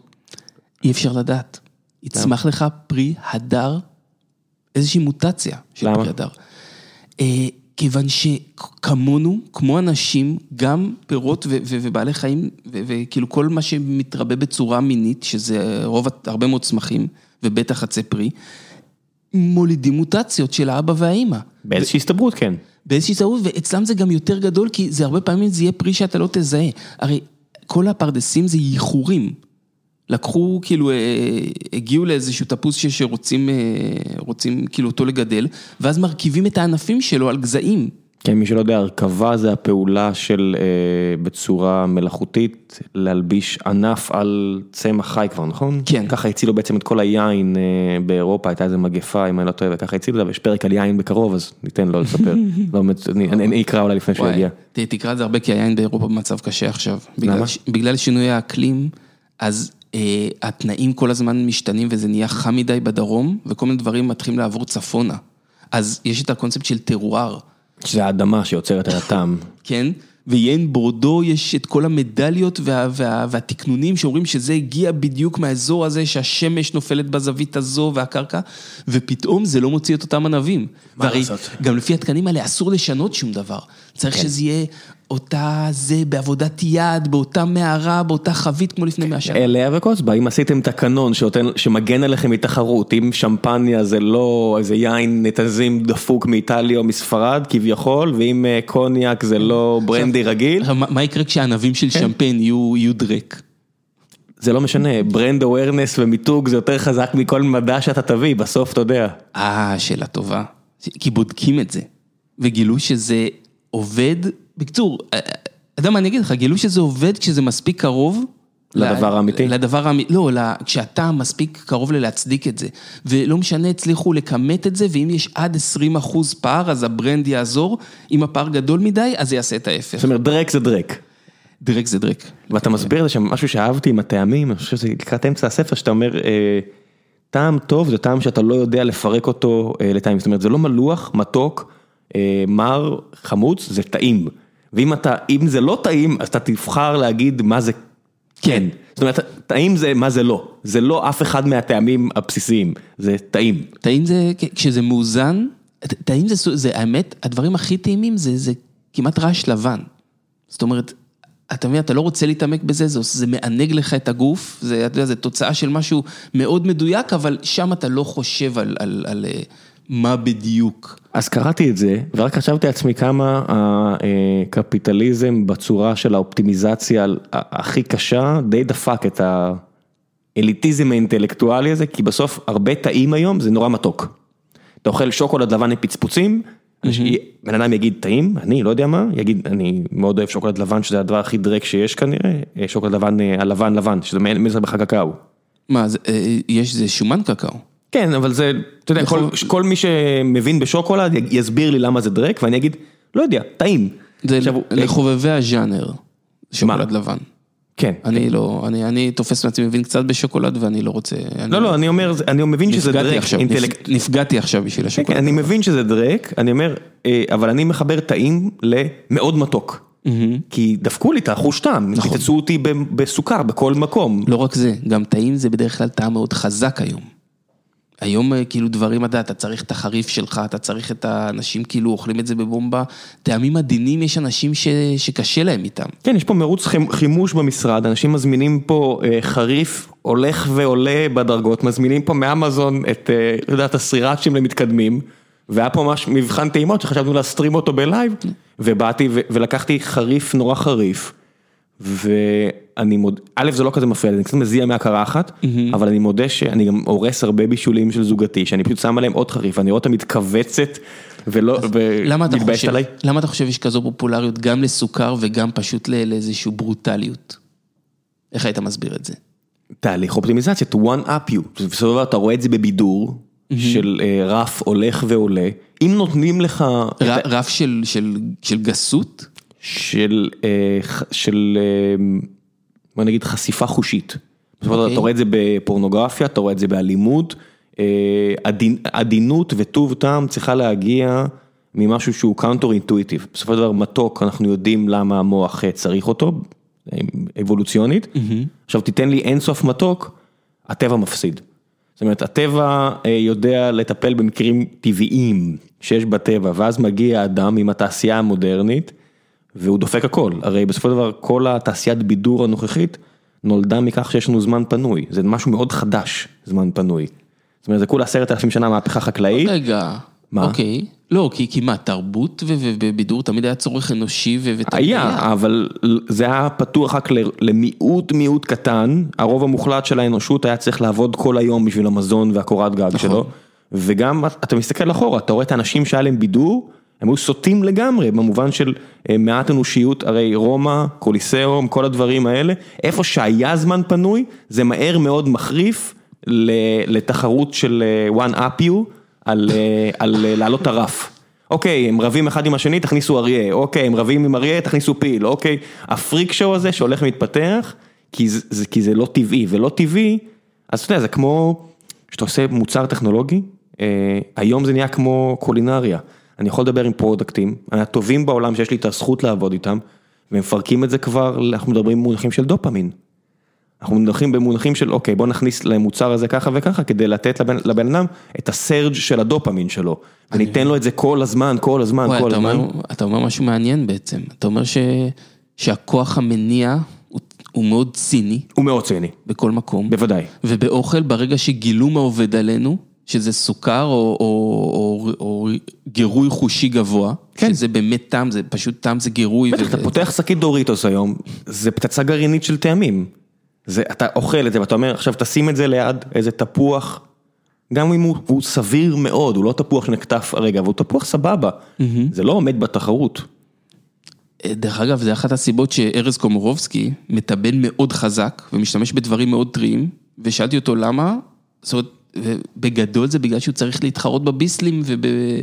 ובסף גירוי הגבוה של אנשים. הדבר, הדרך היחידה לנצח את זה, לצאת החוצה מהפרדיגמה של חיות, שזה, אתה יודע, מה שמרדדים אותנו ואנחנו עושים לעצמנו, ואז להכניס אה, דברים שמנצחים את היצר, שזה בדיוק העניין הזה של אה, תרבות. עכשיו, אם מנכ"ל נסלה מודיע שהם מתחילים לפתח עכשיו תחליפי בשר וכל מיני כאלה, וממעטים במלח וממעטים בסוכר, זה לא כי זה לא עובד, המלח והסוכר והבשר עובד בן זונה. זה כי יש לחץ חברתי, לחץ חברתי כמעט אינטלקטואלי, של אנשים שאומרים, אני יודע שיותר טעים המתוק מאוד, אבל בוא נימנע מזה, ואז זה, זה חוזר לקוניאק וברנדי ו... אגב, קוניאק וברנדי זה אותו הדבר, כי המציאו אותם, כל הליקרים, המציאו אותם כי האוכל היה טפל, עוד לא הייתה תעשיית מזון, ו- כן. והיו צריכים איזה, את, את הריגוש הזה ואת הבומבה. כן, אתה כותב, אתה כותב על קונפי ועל כל מיני כאלה, בסופו של דבר, תחשוב, אנשים לפני מקררים, היית מביא להם עכשיו איזה קונפי כזה, שתכף תסביר מה זה, וזה מפוצץ לאנשים את השכל, וכאילו אומרים, וואו, רק תביא לי עוד מהדבר המדהים הזה. במקרה הזה זה הרכות בקונפי, כן. אז תסביר מה, מה זה בכלל, כי זה... אה, קונפי, אה, זה, קונפי במקור היה שיטה, לפני עידן המקרר היו המון המון שיטות של שימור, נניח אה, כבישה, שימשה בעיקר לשימור, היה, אתה יודע, באיזשהו חודש בקיץ האדמה הייתה מפציצה אותך בהמון דברים, יוצאים כל הזוקיני, כל המלפונים, ואתה צריך לא לזרוק אותם. אז קונפי הוא ספציפית לתבשילים, שתוכל לשמור אותם במקור מחוץ למקרר, שזה בישול בחום מאוד מאוד נמוך, במקום בסיר מים, בסיר של שמן או שומן. ואז השומן כאילו מתחמם לטמפרטורה שצולע את זה, עוטף את זה מכל הכיוונים. שומן חי. אה, זה יכול להיות שומן של בעל חיים, נגיד שמלץ, אבל זה יכול להיות גם שמן, זה, אין, אין פה, אתה יודע, אין פה את ה... אין פה תורה של נכון או לא נכון. לא, אני אומר, אבל שעשו את זה במקור, השתמשו בשמן צמחי? כל מקום עם השמן שלו, בדרום אירופה היה הרבה מאוד שמן זית, אז השתמשו בשמן זית. צפון אירופה לא היה, אז השתמשו בשומן בקר. אבל הפעולה עצמה היא אותה פעולה, כן. כדי, כי השומן בעצם מונע מהחומרים המזינים של ה- מה שאתה רוצה לשמר, לברוח החוצה. השומן, דבר ראשון, מונע מנוזלים לצאת החוצה, כי הוא דוחה אותם. אז זה פחות, כשאתה, כשאתה סתם מבשל משהו במים, אז הוא, הוא פולט את המיצים שלו. נוצר רוטב. ונוצר רוטב, זה כל הרעיון הזה של סופריטו והירקות והדברים האלה, זה פשוט לקלוט את המיצים של הבשר. אם אתה שם אותו בתור שומן, הרבה יותר לחות אה, נשארת בפנים. אחר כך זה גם עטוף בשומן ואתה שם אותו בתוך צנצנת עם השמן, אז זה לא נחשף לחמצן. לא נחשף לחמצן, אז אה, רוב החיידקים והעובשים והדברים שמקלקלים אוכל לא נוגעים בו, ואז הוא מתקלקל הרבה יותר לאט, בתקווה כאילו אה, יותר לאט ממה שתאכל אותו. כן, ואז אתה מבין שזה, אתה יודע, זה כל הדרכים לשמר, זה, זה ככה נוצר ריבה, ככה נוצרו חמוצים, אתה יודע, הביטוי בבית שלנו, בית כזה של, אה, לא יודע מה, מולדובנים, אנשים שהיו מעל, אה, מצד אחד העות'מאנים, מצד שני, מצד השני הרוסים, ואז אתה יודע, יש את האלגוריתם הזה של אנשים שחיו חיים פשוטים של... אם אפשר להפוך את זה לחמוצים, חמוצים, אם אפשר להפוך את זה לחמוצים, ריבה, אם אפשר להפוך את זה לריבה, אתה יודע, כל המנעד הזה של אפשר להפוך הכל לריבה, אפשר להפוך הכל לחמוצים, אחרי שאתה רואה פעם ראשונה אבטיח חמוץ, או לא יודע מה, ריבה של זרוק משהו, אוקיי, הבנתי את הקטע. זה הכל היה לשמר, כי לך תדע מה יקרה. דרך אגב, זה, זה נפלא כי זה, האמת אולי זה מה שהספר מנסה, מנסה קצת לגעת בו, לחזור אליו, שזה להבין את הקטע. כי כן, כל דבר אפשר לבשל אותו בשיטה שנקראת החמצה. כל דבר שעושים במחבת אה, יכול להיכנס לתנור. כל דבר אפשר לנסות לעשות אותו בקונפי, לא עשיתי אבטיח בקונפי, אבל אם מחממים אבטיח וקוראים, נגיד עשיתי את הפוצ'יפס של אבטיח. זה- מה זה טפו צ'יפס של אבטיח? וזה פשוט פרוסות דקות מאוד, בתנור, בחום נמוך מאוד. מה? עשית פרוסות דקות של אבטיח? כן. אבטיח שהוא טרי, אתה יכול לפרוס אותו דק והוא... עם הקליפה או בלי הקליפה? אה, אה, ב- לא משנה, אני לא אוכל את הקליפה. אוקיי. עם הקליפה שיהיה קל להרים, כן. הנקודה היא האבטיח עצמו. אוקיי. וזה נהיה כמו מין אה, לדר דקיק ומתוק מאוד. מה זה לדר? אה, אתה יודע, שאתה לוקח נגיד אה, משמש, וכמו משמש מיובש, שאתה עושה ממנו סוג של כמו ריבה או מחית, ואז אתה משטח אותו על משהו, אה, עושה ממנו כמו דף, ומייבש אותו. ואז הוא נהיה, קוראים לזה לדר, כי זה, כי זה מרקם כמו כזה- אור? כמו אור, כמו אה, כזה ביף. ביף ג'רקי. אה, יש, לא, לא אכלת, לא מכיר את זה, מ- מ- איך קוראים לזה, ט"ו בשבט, שיש לדר? אה, אוקיי, עכשיו אני אני מדמיין מה שאתה מדבר עליו, לא ידעתי שזה נקרא כן. ככה. אז זה, או ממלון למשל, פרוסות של מלון. חשבת על זה בעצמך או שזה אחד מהשפים האלה שהתלמדת אצלם? על זה חשבתי, על זה חשבתי בעצמי, וזה גם לא כל כך קשה לחשוב על זה, כי הנה, אם אתה מבין שאפשר לייבש את הכל, שקרוטונים וטפוצ'יפס אמיתי מתפוח אדמה שאתה פורס ומייבש, וכל דבר אחר זה אותו הדבר, אתה מוציא את המים, ואז נהיה לך מין כזה, משהו קריספי, נהיה לך יבש. צ'יפס. כן, יבש. ואז כל דבר, לתפוח אדמה יש את התכונות שלו, מה, מה קורה במלון. עד- עדיין יש את החומר היבש, ואז מלון, אם אתה עושה אותו דק מאוד, אז אתה יכול לדמיין את הפוצ'יפס, שכמו תוקף אותך אחרי זה בגל של קרמליות, כי יש בו המון המון סוכר מרוכז. או אם אתה עושה אותו עבה יותר, הוא כמו התפוחים המיובשים האלה. ואז אתה גם מגלה שיש את זה, ב, אני יודע מה, בסמרקנד, אה, ככה אכלו אה, מלונים, היו מייבשים אותם. זה כזה בבוכרה, מה זה? זה באזור. באזרבייג'אן? משהו? לא זוכר, אני אשאל את תשאל את החברה הסמרקנדית שלי. כן, זה אחד מאלה, אחד מאלה כן. שאוכלים אה, פלוב או פלאו או איך שהם לא קוראים לזה. אה, כן, כן. שקורה, כן. אמ, אז אתה, אתה נפתח לך, רואה, אתה אומר, תותים עוד לא ייבשתי. אבל הנה, אתה לא צריך שף בשביל להבין שזה מעניין לכבוש... אה, תשמע, אם אתה מתחיל עם האבטיח שיש לו הכי הרבה נוזלים, כן. אז משם כל דבר אפשרי. אתה יודע, אם התחלת עם אבטיח, זהו, הוכחת לא, לא, שזה אפשרי. הת- התחלתי עם המלון, אני חייב להודות. גם מלון זה מלא זה מלא נוזלים, לא? 70-80 אחוז נוזלים? אה, כמו אגב, רוב הפירות והירקות והבשר. זה שיש, כאילו... בין כן, אבל 60 אבטיח זה 90 ומשהו. אומר, אם אתה- מגיע לאבטיח, זה- מכיל את כל שאר הקבוצה. כן, הם, כן. הוא פשוט, אה, פשוט הם מתכווצים מאוד. כמה נגיד תפוח אדמה, אני מניח שתפוח אדמה יש הרבה יותר עמילן מאשר אה, מים, לא? תפוח אדמה, בהכל יש אה, בעיקר מים. תפוח אדמה, האדומים זה נגיד 16 אחוז המילן, הלבנים 20 אחוז. אה, אה, כל, כל, כל הירקות הם בעיקר. ממי למדת הכי הרבה? אתה מרגיש, זאת אומרת, התלמדת אצל השפים הכי ידועים בארץ, מי מי הביא לך, עזוב, אל תבחר, אבל מה למדת נגיד מכל אחד? אני ראיינתי כמה שפים, ממש כאילו ראיתי וקיבלתי הדרכה, אני לא הייתי אומר שהתלמדתי, כי אני עצמי לא שף ולא... ועשית משמרות בכתית ובכל מיני כאלה, אז... עבדתי כמה חודשים במסעדות של מאיר אדוני, כתית והמזללה. ושם... מה הכי הרשים אותך אצלו? מעבר לניהול הלוגיסטי וכל הדברים האלה, שזה מדהים אותי במסעדנות, שזה עסק פשוט, אתה מסתכל, אתה אומר, וואו, וואו, וואו. למה? עזוב למה, אני, אני מתרשם מהביזנס, למה זה כן. כי, כי ההר שם, צריך לטפס עליו.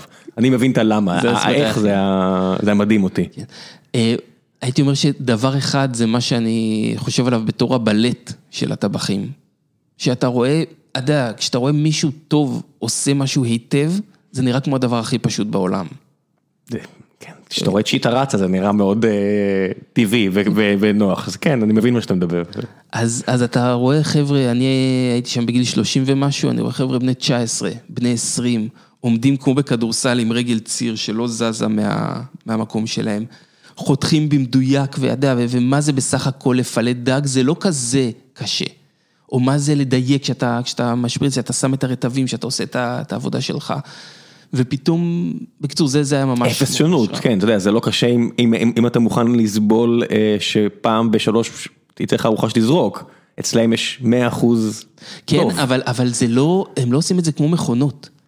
הם יודעים מה טעים, זה בעצם החוכמה של טבח, לדעת להגיב, לדעת כאילו להגיע לתוצאה שאתה רוצה. זה הטעות של מתכונים ש, שצריכה לעבור, כאילו שצריכים להשתחרר ממנה, שמתכון אומר לך בדיוק הטמפרטורה הזאת, בדיוק, אל תחשוב ואל תדע, תעשה את סדרת הפעולות הזו בלי לחרוג ימינה ושמאלה.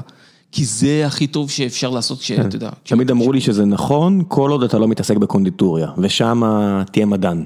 יש לי איזה חבר שאולי עכשיו מאזין עכשיו, שהוא כבר כמה שנים טובות, כן. קפץ עומק לעניין הזה של קונדיטוריה, והוא עושה כמו שאתה עושה, רק שיש לו גם קונדיטוריה, זאת אומרת, זה המשלח ידו מה עכשיו. זאת אומרת עושה מה שאני עושה? חקר לעומק הכי גיק שיש על, על קונדיטוריה, אז הוא יגיד לך שזה לא ככה. זה לא ככה? הוא יגיד לי שזה לא ככה? לא לא ששאלתי אותו לפני והוא אמר לי, אני הנחתי. אם, אם אתה רוצה, אם אתה רוצה לעבוד בקונדיטוריה ואתה רוצה למכור עוגות שהן אחת אחת אותו הדבר, אז כן. לא, הוא נחשב, הוא כזה מנסה לעשות יותר, הוא עושה את הקונדטוריה פנסי. סבבה. פרימיום. אבל אם אתה רוצה לאפות לעצמך דברים, בכיף, לחם, עוגות ודברים כאלה, אז יש טווח. בעוגה אתה יכול לשחק עם הכמויות של הקמח, שומן וככה, הלאה, פשוט יצא קצת אחרת. למה? מה- מה- מה המשתנים במשוואה הזו? החומרי גלם? זאת אומרת, בבשר אני מבין, יש גידול, בלה בלה בלה בלה. בקמח, שזה מוצר כל כך תעשייתי, אין... בוא ניקח לחם. אוקיי. לחם אומרים זה סתם כי היית יותר מדי ליד ארז. מה? אגב, הוא... בוא ניקח לחם. הוא כבר לא, הספר אפייה האחרון שלו, ספר האפייה של ארז קומורובסקי, הוא פשוט אופה את כל הדברים שהם לא לחם. הוא עושה לחם עם קבב טלה, בתוכו, כאילו, הוא פשוט אופה הכל, כן? הוא, הוא הרבה יותר, בגלל לחם ארז מקשרים אותו לאפייה, ארז קומורובסקי הוא באמת, כאילו, הוא שף מהשורה הראשונה בעולם, הוא שף עם אמירה, אם דיברת על תרבות, כן. אז אה, אם תרצה בסוף, אם יהיה זמן... אז נגיע לארז, מבטיח, אז בואו נחזור ללחם, ואז ארז ומאיר אוקיי. אדוני. אז לחם, ואז אז ארז ומאיר אדוני. קח לחם, לחם רוב המתכונים, אם אתה, אם אתה תסתכל על ה... תתרגם את הכוסות, כוסות מים, כוסות קמח, תתרגם את זה לכמויות, אתה תראה שזה שלוש לשתיים ברובם. שלושה גרם לחם על כל שני גרם מים. 500 גרם, סליחה, אה, כן, או שלושה לשתיים או חמישה לשלושה, נגיד חצי קילו לחם, אז אתה צריך 300 גרם מים. התעלה של זה שם את ה... שם את השמרים ו- ו- ונותן לזה לטפוח ויש לחם. אתה תגלה שככל שאתה משנה את, ה, את היחס של המים, ככל שאתה מוסיף מים, אז אה, הלחם מתחיל להידמות לכל מיני ז'אנרים של לחם, כאילו ז'אנרים אחרים של לחם שאתה... פיתה. שאתה מוצא. עזוב רגע פיתה, לחם כפרי כזה עם חורים פראיים, ואתה יודע שהוא יותר כזה... יותר כמו לחם. ניגובי אני קורא לו. כן. אז זה לחם עם יותר מים. אתה מוסיף עוד מים, אתה מגיע למשהו שיותר דומה לג'בטה, כזה במרקם שלו. אתה תשים יותר קמח, אתה תעשה נגיד, אה, לא יודע מה, שתיים לאחד קמח למים במקום חמש לשלוש, שזה כאילו קצת יותר, יהיה לך לחם יותר דחוס. מהלחמים האלה, אתה מכיר את הלחמים הקצת מבאסים שהם... אה, כן, שאני אוכל אותם רק עם חלבים בריאים. אה, אלה זה אחד, ויש גם סתם את הלחמים ש, שמישהו עפה וזה יצא ככה. כי הוא שם הרבה קמח, יכול להיות כי כל הזמן זה נדבק לו, אז הוא קימח, אתה יודע, קימח את הבצק בשביל שלא ידבק לו, במקום לרחוץ את הידיים ואז עם המים שזה לא ידבק, אז הוא ככה הוסיף קמח ללחם, נהיה לחם דחוס יותר. אבל זה הכל לחם. אוקיי, בצק של פיצה, אתה, אם יהיו לך הרבה יותר מים, יהיה בצק יותר כזה קריספי ואתה יודע, מה... מה... יותר מים, יותר קריספי? כן. למה? הייתי בטוח שיותר מים פחות קריספי. המים בכל מקרה מתנדפים. אז הם משאירים יותר חורים ועושים את זה, אתה יודע, כאילו נשאר פחות חומר שכזה נמתח, יש שם... אה, ואז נותן את האפקט הקריספי השביר בניגוד לאחיד ודחוס? כן, שאז אם יש יותר קמח זה יהיה יותר אה, לחמן. הבנתי, אוקיי. עכשיו, גם סוכר משפיע, יותר או פחות, כאילו הסוכר משפיע במשהו על המרקם. אם אתה מוסיף אה, ביצה, חלמון של ביצה, זה מוסיף שומניות, שזה משהו למרקם, וגם קצת חלבונים שעושה את זה יותר גמיש. כשאתה מבין איך זה עובד, אתה כבר, אתה אפילו לא חייב, מתכונים זה עוזר, כי זה אנשים שכבר בדקו וטעו ואומרים לך, הנה משהו שעובד. זה גבולות גזרה. בדיוק, מזה תחרוג. אבל אתה מבין שאתה יכול לחרוג, כי אתה מכיר את היחסים בין, ה... בין החומרים האלה, והם די פשוטים. ואת ה- ואת התגובות מה למה, יש שם כזה כל מיני אה, דיאגרמות שאתה אה, מציין בספר של אם זה חריף מדי מה לעשות, אם זה מתוק מדי מה לעשות, כן. אם זה מר מה איך לתקן, כן. מלבד מלוח ש-you're screwed, אתה צריך להוסיף יותר ממה שעשית. כן, אגב, אני רק מצטט, ורוב הגילויים בספר זה פשוט אנשים רציניים שחקרו את זה, כי הנה, הגיעו ביוכימאים ופסיכולוגים, הגיעו לחקור את זה, ואני לוקח את מה שאפשר ליישם ולקחת למטבח. אז הנה, גילו איך טעמים נוגדים אחד את השני ואיך מבטלים אותם, כאילו, את היותר מדי, שזה לא אינטואיטיבי גם, כאילו, מתוק לא בהכרח מתקן מר, מלוח מתקן מר, ויש סיבה, וזו סיבה ביולוגית, ו... ו... אתה יודע, אני... כאילו... לכו תקראו ספר, אנחנו לא ניכנס פה יותר לא מדי. ספר בישול. כן, לא ספר בישול. אה, אז בוא נדבר קצת על האנשים שהשפיעו עליך, לפני שנגיע לשאלות מהקהל. אז אמרנו ארז, אמרנו מאיר אדוני, מי- עוד? ואתה יודע מה, בוא נתחיל עם שני אלה. אוקיי. איך היה החוויה של לדבר איתם, כגיק של אוכל, כגיק בהתהוות של אוכל, איך החוויה להגיע למישהו שהוא רקדן בלט כל כך מובחר של העשייה הזו? אז דבר ראשון, הם לא רקדני בלט, הם כוריאוגרפים במינימום, וגם יותר מכוריאוגרפים, כי אתה יודע, גם ארז קומרובסקי, גם מאיר אדוני, זה אנשים שהרי נמאס להם מבישול. כן? מה זה נמאס להם מבישול? הם, הם, הם לא מעניין אותם לעשות עוד פעם פבלובה, או לעשות אה, את הדבר הכי טעים מאיזשהו, מאיזשהו סדרה מוכרת של דברים. תחשוב על, תחשוב על אמן, שנהיה, אתה יודע, הוא לומד להיות ביצועיסט מעולה, ואז הוא מתחיל להכניס כאילו טוויקים שלו ולחבר, ואומר, אה, אני יכול לעשות כן. פיוז'ן בין זה לזה, אני אגנוב ממישהו שאף אחד לא מכיר. עכשיו על ברי סחרוף ורמי פורטיס שנמאס להם לנגן את אה, ניצוצות והם רוצים ללכת להביא ראפ ולהביא אה, מוזיקה מזרחית ומערב תיכונית עכשיו- כי הם מיצו. עכשיו, אבל באיזשהו שלב אתה, אתה מביא את הדברים וגם אתה ממצה אותם, ואז אתה מתחיל להיות עצבני ונגיד מחפש להביע את עצמך, או, או יש משהו שאתה רואה על העולם. נגיד, ארז קומורובסקי, איפשהו, ה drive שלו בתור טבח, זה להביא את הטעמים של הטבע והאדמה. אין לו מסעדה עכשיו, הוא, כולם הולכים לניו יורק, אז הוא מרגיש שזה לא פייר, אז הוא גם כזה מייעץ ל- ל- למסעדה בחו"ל. אבל הוא לא פתח מסעדה, כי הוא אומר, מבחינתי הבישול, הטבח, השפיות זה לקטוף מהאדמה ולהכין את זה מהר. לבשל את זה תוך 40 דקות שכל הסוכרים בפנים. הטכניקות ואיזה הוביל לחתוך ו- ואיזה טמפרטורה בתנור, כאילו את זה אפשר ללמוד. זה סדרה של פעולות ש- שכל אחד יכול לעשות. שף זה, זה להבין שזה הטריות. ואז באמת הוא עושה את זה, ולא משנה, הוא גם מטבל מאוד חזק, אני גם, הספר מאוד מאוד מושפע ממנו, תפיסת הטעם של הספר. באמת לקחת את זה לקצה עם עוצמה של טעמים טריים, ולקחת את הלשון ו... ובאמת לנצל כל חולשה של ה... עד כמה יכול להיות שזה גם עניין אישי, הרי אתה כותב על הלשון שיש 800 עד 1200, אה, ש- ב- כשמונת אלפים... אה, 8,000 עד 12,000 זה המספר? תראה, זה, זה גם משתנה מאוד, כל הדברים האלו, אנחנו כל כך שונים אחד מהשני, הלשון שלך ושלי שונות כמו טביעת אצבע. קראת, שמעת, לא קראת את, אה, את הסרט הדוקומנטרי על, אה, איך נקרא, ההוא שמכין סושי ב... ג'ירו. ג'ירו, ג'ירו בטוקיו, אפילו הלכתי לשם לראות אותו. אכלת? לא, לא? הצלחתי, לא הצלחתי להביא את עצמי להוציא 300 דולר על אה, מנת אוכל, כשכל הסושי כל כך טעים ביפן. רק 300 דולר? רק 300 דולר. אה, לא הצלחתי להבין את זה, שמע, ביפן כל סושי זה כאילו רמה מעל כל דבר שאתה טועם פה, וזה עולה פרוטות. כשאתה חי בתל אביב אתה לא מבין כמה היא יקרה עד שאתה לא מגיע למקומות אחרים. ו... אבל הלכתי לשם, וכדי לראות את זה, כי זה באמת בתחנת רכבת ומדהים שזה מקום ידוע בעולם וזה בתחנה. ובסרט עליו הוא מסביר שלהיות שף על אתה חייב גם להיוולד עם, עם היכולת לטעום. והוא מספר שם על איזה שף מערבי שמגיע ואומר הנה הוא גם מה, מה top של ה top יש לו את החוש טעם הוא יודע להבחין. ואתה מבין שיש מה לעשות יש כאלה שאין להם את זה. שהם לא ייהנו מאוכל ולא יהיה להם את היכולת לברור טעמים כמו לאנשים אחרים שיש להם אולי יותר בלוטות או לא יודע מה. אז אם אתה מדבר על טעמים חזקים אני אומר אולי אני אוהב טעמים חזקים כי אין לי את היכולת ליהנות מטעמים אה, חלשים יותר. אגב, אם אתה אוהב טעמים חזקים, יכול להיות שיש לך מעט בלוטות על הלשון, ולכן אתה מרגיש את הכל חלש יותר. כן זה מה שאני אומר. ובעצם אתה לא אוהב טעמים חזקים, אתה אוהב טעמים רגילים, אבל אתה צריך יותר בשביל להרגיש את אותו דבר. כן. או שדפקתי עצמי עם כל השטויות עם כל החריף הזה אני יודע מה. זה, זה אגב גם יכול להיות שזה, אתה יודע, זה...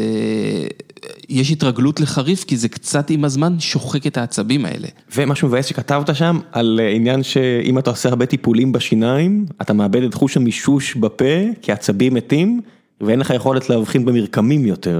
לא, אין לך יכולת. פחות כן, פחות אבל, אה, היכולת פוחתת. בוא נגיד שכל כך הרבה גורמים שלא קשורים לכימיה של המזון, משפיעים על הטעם שאנחנו כביכול מרגישים בלשון. הרי אנחנו מרגישים אותו במוח, גם כשיש כאב בתחתית הגב, הכאב הוא במוח. והמוח אומר לנו, תבדוק שם מה הבעיה. אז הטעם בלשון הוא נוצר במוח והוא נוצר מהמון דברים, בין היתר גם הלחץ על השיניים והצליל באוזניים. אתה, יש ניסוי מפורסם שנתנו לאנשים לאכול תפוצ'יפס, שמו להם אוזניות והשמיעו את הצליל שלהם אוכלים, ואז הגבירו והחלישו לחלקם. אלה שהגבירו להם את הסאונד של עצמם חשבו שאתה, זה לא התפוצ'יפס, זה הפרינגלס, ספציפית. שהפרינגלס יותר טרי, אלה שהחלישו חשבו שהוא עבש, ושהוא ישן. מניפולציות ציניות אתה רואה? מניפולציות, אבל זה כבר מניפולציות ציניות של הטבע, כן. של הגוף. זה אפילו לא ה... בסדר גם הטבע ציני. עכשיו, מה חברות עושות? הם לשקיות עכשיו של צ'יפסים, תשים לב שהן תמיד שקיות מרשרשות יותר. כדי שכל הפעולה תהיה מרשרשת. כדי שהפעולה תהיה מרשרשת, כי המוח שלנו לא יודע להבדיל, הוא שומע את הרעש של הקרקרקרק, והוא לא יודע אם, כאילו המוח, אנחנו יודעים זה משקית ולא מזה. כשהמוח בונה את הטעם, הוא מחבר גם את הצליל הזה. לכן גם מוזיקה יכולה להשפיע על טעם, וכבר חקרו את ההשפעה של מוזיקה עם יינו, על, אה, כאילו של מוזיקה על טעם יין, וממש ראו, נותנים לאנשים כוס יין לבן, לחלק משמיעים אה, קרמינה בורנה, לא באוזניות, אלא שיהיה ברקע, שלא ישימו לב. לאחרים משמיעים משהו כמו את, אינו, איך קוראים לזה, I just can't get enough. אלה שבאופן תת-הכרתי, כאילו נכנס להם קרמינה בורנה, איכשהו זה כיוון את התשומת לב שלהם, והם תיארו טעמים יותר עמוקים. זה יותר הורמוני, זה יותר, זה מוזיקה הרבה יותר מורכבת. מורכבת ועמוקה, כן. וכל הדברים האסוציאטיביים של המוזיקה השפיעו עליהם בטעם, לא כי מישהו סידר אותם, אלא כי, כי המוח שלהם חיפש את הדברים האלה בתוך החוויה המאוד מורכבת של יין ומצא אותם. אלה שמצאו את זה יותר, כאילו ששמעו מוזיקה קופצנית, היו במצב רוח קופצני. כן, אתה מחבר את זה לפופ, פופ אתה מחבר למזללה זולה, מה לעשות? עכשיו, השאלה אם זה, האם הם רק אמרו את זה כי היה להם מצב רוח קופצני, או האם באמת בלשון ובמוח, אתה יודע, אם סורקים, לא יודעים היום לקרוא את המוח, מה מראה, הם לא יודעים את השפה הזאת, אבל רואים הבדלים. רואים אותות, רואים חשמל, רואים... רואים חשמל ורואים כן. זה דומה, זה שונה, זה כן. מהאזור ש... אז כשבודקים את זה, רואים שהתמונה במוח שונה, שהדיווח שונה, שכנראה אתה מושפע ממה שאומרים לך, מהמוזיקה שאתה שומע, מהלחץ על השיניים, מצילים באוזניים, במעבדות מפרקים את כל הדברים האלה. עזוב, מהמצב רוח הנוכחי שלך, אם אה, צרכת קנאביס ואם צרכת אלכוהול, כל הדברים האלה כל כך משפיעים על אוכל, אתה יודע, עם כל הכבוד, אני אעביר לך את הוויד הכי חזק בעולם, ואתה תגיד לי שהלחם העבה שהבאתי לך זה דליקטסן מטורף. למה אתה חושב אגב? מה הסיבה שאוכל יותר טעים עם וויד? לא יודע מה ביול... מה מה מעבר לפשוט קולטנים קנבואידים במוח, אני יודע מה. שעושים מה? לא יודע. אז הנה, אגב, אחד הדברים זה נפילה של הסוכר בדם, ואז אתה רעב, כאילו רעב, הגוף שלך רעב. הדבר השני זה שהם... למה נפילה של סוכר בדם? זה מה שקורה. זה מה שקורה, ביולוגית זה מה שקורה? כן. נפילה של סוכר בדם? מה זה אומר נפילה של סוכר בדם? לאיפה הסוכר הולך? אמ, אני חושב שהתאים, אתה יודע מה, אני לא בטוח, אני לא רוצה, אבל אבל אה, סוכר בסופו של דבר זה זה נועד להיות דלק, כאילו, הוא נכנס לתאים, הוא נשרף, כלומר האטומים, המולקולה מתפרקים, וגם במשהו שהוא מאוד דומה. ועכשיו, אני אני לא מדען, ובגלל זה אני... לא, אני הזמנתי את אה, פרופסור משולם. אה, אז כן, אז... אז הוא יגיע, אם מישהו בעולם יודע להסביר על זה, זה כנראה הוא. אבל הנקודה היא שזה גם... באיזשהו מקום, בהפשטה גסה ופושעת, אפשר להתייחס לזה בתור נפילה של אבני דומינו, בתור משהו הנדסי. אבל מה זה אומר נפילת סוכר? אני שומע מהרבה אנשים אומרים נפילת סוכר, כן. מה זה אומר בפועל, בגוף נפילת סוכר? הגוף משתמש בו ומוציא, כאילו הופך אותו לדלק והכמות בדם, הדם משנע את הסוכר לתאים. אז לא אמור להיות spike, כי עכשיו שרפת הרבה דלק? אתה יודע מה, אני אני לא... לא... אני לא יודע איפה, איפה, אתה יודע, אנשים אומרים לי, יש לי נפילת סוכר, זאת אומרת, יש כל מיני מצבים, יש לי איזה חבר שיש לו כזה condition, יש לו נפילת סוכר כל הזמן, אז הוא צריך לאכול, ואני אומר, מה קרה לסוכר? אם הסוכר נשרף, אז זה אומר שהמנוע הגיע לטורים גבוהים? אה, אתה יודע, הגוף עשה את העבודה שלו. אבל באותו רגע, אם יש לך נגיד איקס סוכר, ועכשיו ירדת ל-0.3x, איפה 7x זה? מה קרה לו? הוא נכנס לתוך תאים, ושם הוא התפרק, זה הרי עשוי מאטומים. אז עכשיו יש abundance של אנרגיה באותם רגעים, לא? כן, האטומים שהתפרקו, ושוב, אני שם disclaimer, זה הפשטה פושעת, היא מלאה בשגיאות, אבל זה בגדול מה שקורה. האטומים התפרקו, ומהפירוק שלהם דחפו דברים. כאילו, שמעת את המונח ATP, הדלק התאי? בטח, זה, אחד, זה האנרגיה הזמינה לנו בגוף. מי שרץ, אני מכיר את זה רק מה... ATP הוא סוג של מיתר שמשתחרר. זה הדבר שנקרא ATP, זה משהו שזז ודוחף. והרי אנרגיה זה כמו כוח, זה פעולה שהופכת לעבודה, כל הדברים האלה, זה זה, זה, משהו דוחף משהו ומתחילה העבודה. בגלל זה אני שואל, אז אני אומר, איפה ההיי המיידי של האנרגיה? מה זאת אומרת ההיי של האנרגיה? אני אומר, יש כל מיני סמים שיוצרים היי, שיוצרים לך דרשה של הרבה אנרגיה. כן. אז הייתי מצפה שאלה יגרמו לנפילת סוכר, כי אתה מרגיש שזה היי. אז אני לא לא, אני לא יודע אם זה קשור, כי... לא משנה, עזוב, אנחנו כן. מרגיש לא. איפשהו עכשיו יש מאזינים שיודעים על מה אנחנו מדברים והם משתגעים. ואומרים, הם כנראה מעשנים עכשיו. כן, לא, אז לא, ממש בוקר ותכף די ג'וב, אבל... אה, אז למה אוכל יותר טעים עם קנבואידים? בין היתר, בנוסף על כל הדברים המעמיקים והלא מדויקים שאמרנו כרגע, זה מחדד לך את חוש הריח. מחדד את חוש הריח. עושה עושה את הריריות הערכה רגישות יותר, עושה את כל החושים שלך רגישים יותר, גם למגע, גם, אה, אתה יודע, ראייה, כל ה... אתה יודע, לפעמים אתה רואה בחדות כזו על וויד, כך שמעתי. אה, אז זה גם ריריות האף נעשות רגישות יותר, ואז זה כאילו יותר ריח נקלט, כביכול. אני אגיד לך מה מבאס, אה, יצא לי לעבוד הרבה עם כלבים בחיים שלי, וכשאתה עובד עם כלבים, אתה מבין עד כמה חוש הריח שלהם יותר טוב משלך. זאת אומרת, כלב אה, בשירות, כלב בעוקץ יכול להריח פרודה אחת של ריח. כן. אתה יכול לעטוף אה, רובה צלפים בנייר, בנייר ניילון ולשים אותו באיזה דיר חזירים בקומה שנייה והכלב נדרך, מריח ומצביע לך, זה, זה קרה לי ב live ושאתה רואה את זה אתה אומר אוקיי זה fucking נס קטן, זה לא? ייאמן, זה כמו, זה כמו סוג של ראייה.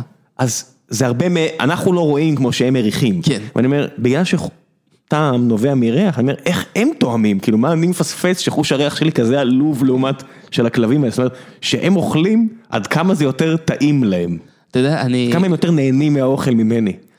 אמ, ראשית, יש, יש לנו יתרון שאין לכלבים, שאצלנו המערה, מערות האף מחוברות לחלל של הפה בפנים. מה שאמרת על השמנים שאם אה, אוכלים, אה, אם מחממים אוכל, מחממים גולש הוא יותר טעים כי הריחות בעצם מגיעים לאף. בדיוק. יותר ריח כאילו ממש ממריא כאילו, יותר מולקולות בגלל החום משתחררות, כן. הריח הופך לגזים שמגיעים לאף, לכלב יש שם עצם ואין מעבר. Mm, הטבע דפק אותם. כן, בתוך הפה זה רק מתוק מלוח חמוץ, אה, אין ריח, כן? הריח הוא לפני שהאוכל נכנס. הוא תועלתני. ואני נתקלתי בדבר מעניין, הרי, הרי כלבים, אתה יודע שהם, כלבים אוכלים מהזבל נגיד. כן. ואוכל של כלבים אין לו ריח טוב. לא, ומרססים אותו בשביל הריח. בשביל הריח, וזה ריח של זבל. לא, נו. אתה בטוח? זה, זה שתי מולקולות שנוצרות ב, ברקב, אה, אחת אפילו קוראים לה פוטרי משהו, שזה כאילו המילה של זה מרקע, אחת קוראים לה קרדי משהו, שזה כאילו מהמילה גופה. וזה באמת נוצר כשחומרים אורגניים קדבר ווואטאבר, לא יודע מה המשמעות של הפו. פו. פו- פו- פוטריד, כאילו... אה, פיוטריד. פיוטריד, כן. אוקיי, אוקיי. אמ, וההנחה היא שבגלל שכנראה מכל מיני סיבות האוכל הזה הוא כן בריא להם, לנו הוא מזיק ולהם כנראה צריך כמות יותר גדולה של, של מה שאנחנו מכנים רקב בשביל שיזיק להם. הנה, אנחנו יכולים להסתדר עם אה, חמוצים, שזה גם סוג של משהו שנרקב, אז כלבים יכולים להסתדר עם זה. כן, מצד שני ענבים, אבוקדו ובצל יהרוג אותם, תראה אותנו. כן, כן, אה, לא, לא, איך קוראים לזה? כן, אתם יכולים ליהנות מהבונזו כן, שלכם. לגמרי. אבל אה, אה, הם נהנים מהדבר הזה, ולכן אפשר להניח שהריח של זה הוא טוב להם, שזה ריח מבושל. כן. איך מאיר אדוני הביא לך, מה מאיר אדוני לימד לך, אם ארז הביא לך את הידע לגבי לקטוף טרי ושזה הערך, אז מה מאיר אדוני? אה, כן, ארז עשה עוד משהו שהוא פשוט הראה לי איך הוא מחבר תבלינים, ואיך, אה, האמת זה- בעיקר ההדגמה של, אני לא אהרוס, תקראו, כי כן. בפרק הראשון אתה מביא שם איזשהו ניסוי, קצת רמזתי עליו בתחילת הפרק. עם אבל- נייר, עם כן. נייר, אבל לא אגיד לכם איזה נייר, אבל זה באמת ניסוי מדהים. אה, כן, אתה יכול להגיד שהמתכון הראשון, מתכון? כן, יש מתכון שם. לנייר טואלט של ארז קומורובסקי, לנייר טואלט טעים. כן.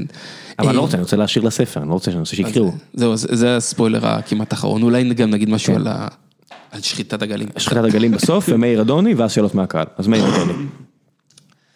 אמ, אדוני, אה, מאיר דבר ראשון, כאילו נפגשתי איתו והוא סיפר לי איך הוא עובד ואיך הוא יוצר מתכונים וזה זה פשוט היה רעיון, כמה שיחות מעמיקות כאלה. אה, והוא פתח בפניי את המסעדות שלו. כלומר, רוב הזמן הייתי צמוד לשפים שלו, אה, גילי יהודה ואסף שטרן, שעכשיו יש לו מסעדה בגדרה, אני חושב. אמ, ושם זה באמת היכולת להיות במטבח, בלי שלגמרי משאירים אותך בפינה שלך, רק תפריד עלים בשקט חצי שנה עד ש... אתה יודע, תהיה זכאי לחתוך תפוחי אדמה. סטייל, אה, איך קוראים לו? אה, ג'ירו. אה, יש שם כן, את הבן אדם שפורץ בבכי כשפעם אחת החביתה שלו מגיעה לפה של סועד, אחרי 40 או 30 שנה או משהו הזוי כזה, שתי מספרים אבל בסדר. יש, יש הרבה דרכים, אה, לגדל אנשים, טוב- לגדל רקדני בלט. כן, לטפס על ההר. כן. אמ, אז אמ, אצל, אצל אדוני יצא לי פשוט לראות במשך שלושה חודשים מה קורה בחדרים השונים, איך, איך, אה, איך טבחים מטפלים וחושבים וכך הלאה. אתה יודע, אם אני אחשוב על איזה אנקדוטה מסוימת, זה בעיקר יהיה מישהו שהכין משהו. אז אה, זאת אומרת, זה לא, הוא- נתן לך את הגישה. הוא נתן לי את הגישה, הוא ענה, הוא ענה, הוא עזר לי וענה לי לשאלות. אני בעיקר זוכר שהיו כמה פעמים שהוא היה נכנס למטבח, ואני פתאום בזווית העין קלטתי שהוא שם, ואז שהוא מכניס משהו כמו עוף וריביון וכאילו כמה דברים לבלנדר שבחיים לא היית חושב כאילו אה, לחבר ביניהם. למרות שאתה כותב על איך מכינים מקנגטס ואתה מבין שזה אותו דבר. עוף בבלנדר. עוף בבלנדר, בעיקר אורות של עוף בבלנדר. כן, כן, אני אני גם ככה לא אוכל שם איזה... כן, למרות- למרות שמה? שזה טעים? אה, אור של עוף זה לא טעים? לי זה טעים מאוד. זה כן, זה- זה זה טעים. כולם מסבירים שזה לא בריא, אני יודע. פשוט תדע שזה חמיש, חצי ממה שאתה אוכל כשאתה אוכל מקנגטס. אני לא אוכל מקנגטס, אבל בבית אני כן יכול להכין, אה, אני אוהב את העוף. את האור או, של העוף, כן. זה יופי. ושוב, אם אתה מבין עליו כמה, כמה עקרונות אתה יכול לעשות אותו איך שאתה רוצה. אתה, יש לך מתכון עם אור, אה, לא יודע מה, באיזשהו יוצא רך ואתה רוצה אותו יותר קריספי, אז אתה יכול להבין איך עושים אותו יותר קריספי. כן. אה, יש עוד הרבה על מה לדבר, אנחנו צריכים להגיע לשאלות מהקהל. אה, יש לי הרגשה שיבקשו שתגיע עוד פעם לפרק. הפעם הבאה נכין רשימה של נושאים. היה כזה עם אה, מישהו שרץ, אז הוא הגיע עוד פעם, אז גם אני אזמין אותך. טוב. אה, דבר ראשון, אני אתחיל עם משהו שאני הוספתי. אה, סיפרת, לא זוכר איפה קראת, אולי זה באיזשהו תקציר של הספר, לא יודע מה אמרת שזה כמו על אה, ורמיר. זוכר למה ציינת את ורמיר? כן. ההגדרה של חנוניות אולי. כן, אה, בפ- בפתיח, אני קראתי את זה בפתיח של הספר כנראה. כן. אתה רוצה לספר? אה, כן, אה, לפ- אה, צערי הרנסאנס, היו הרבה שנים שהתפעלו איך הם אה, עשו, חיכו את החיים בצורה כל כך מדויקת, ואז גילו שהם השתמשו בקאמרה אובסקורה, זה אחת התיאוריות. זה כבר, זה כבר בטוח היום? לא יודע. אני פשוט ראיתי את הסרט התיעודי ההוא עם אה, פן או טלר או אחד מהם שעוקב אחרי הבן אדם, אתה מכיר את זה? לא. אה, אז יש, אה, זה נקרא טימס ורמיר, זה פן או טלר, אחד מהזוג הזה, שפוגש בן אדם שיש לו אובססיה להבין איך ורמיר צייר כמו שהוא צייר. דווקא ו...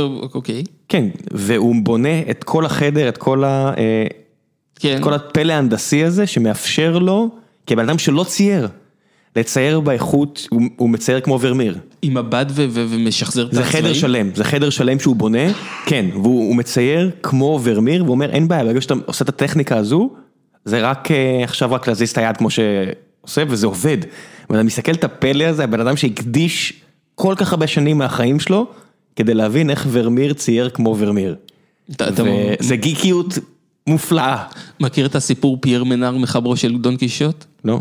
סיפור של בורכס על מישהו שרצה לכתוב את הספר הכי טוב בעולם, הוא אמר כבר יש את זה, שזה דון קישוט. כן, הרומן, הרומן הגדול הראשון. אז אני צריך לכתוב אותו.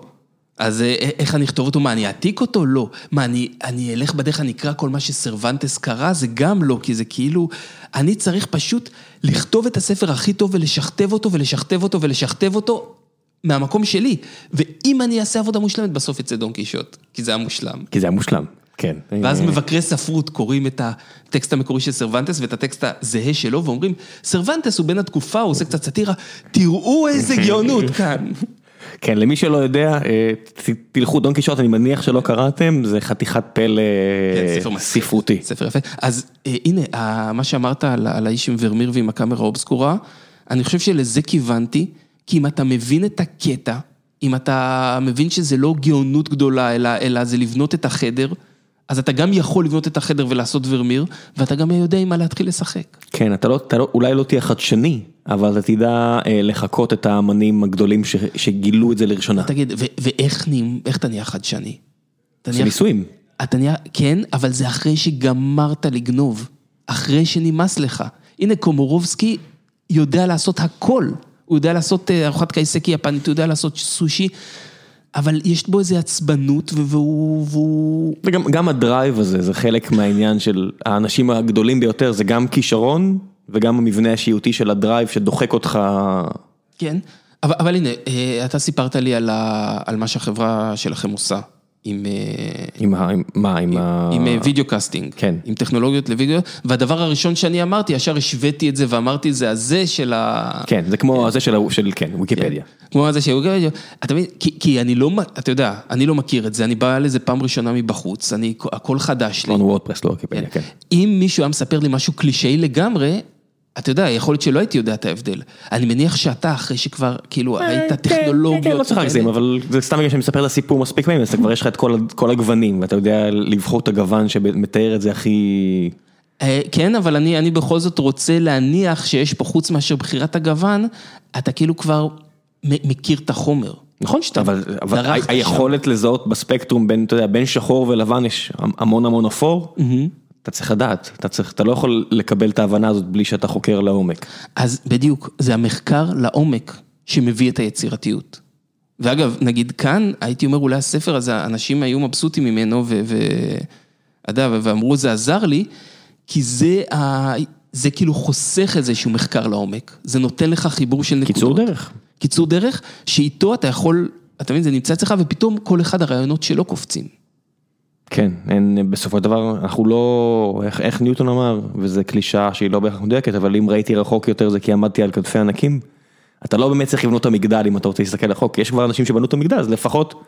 ת, ת, תעשה את החדר של ורמיר, ותראה מה יוצא כשאתה בדיוק, שם. אתה, אתה כבר, כבר עשו את המגדל, אז לפחות תטפס. תכניס את האישיות שלך לחדר של אז ורמיר. אור תמיר אומר, אה, מבקש שתזכיר את הספר של אה, נתן מירוולד, מודרניסט קוויזין, מהמם. אתה יודע מה מדובר? כן, בטח. אז על מה מדובר? עזר לי מאוד. נתן מירוולד הוא אה, איזשהו איש אשכולות, אה, באמת איש רנסאנס של היום, גם באדם כנראה אה, עם הרבה צדדים, הוא טרול פטנטים, אה, זה הקריירה הראשונה שלו. כסף. אה, והקריירה השנייה שלו, הוא רצה לעשות, כאילו, הוא רצה ליצור את הספר בישול המדעי, אנציקלופדיית בישול מדעית ראשונה, שהיא גם לבישול בכלל וגם ל... איך קוראים לזה? לבישול מולקולרי. אז עושה אנציקלופדיה של חמישה כרכים, שהוא פשוט נכנס שם ו...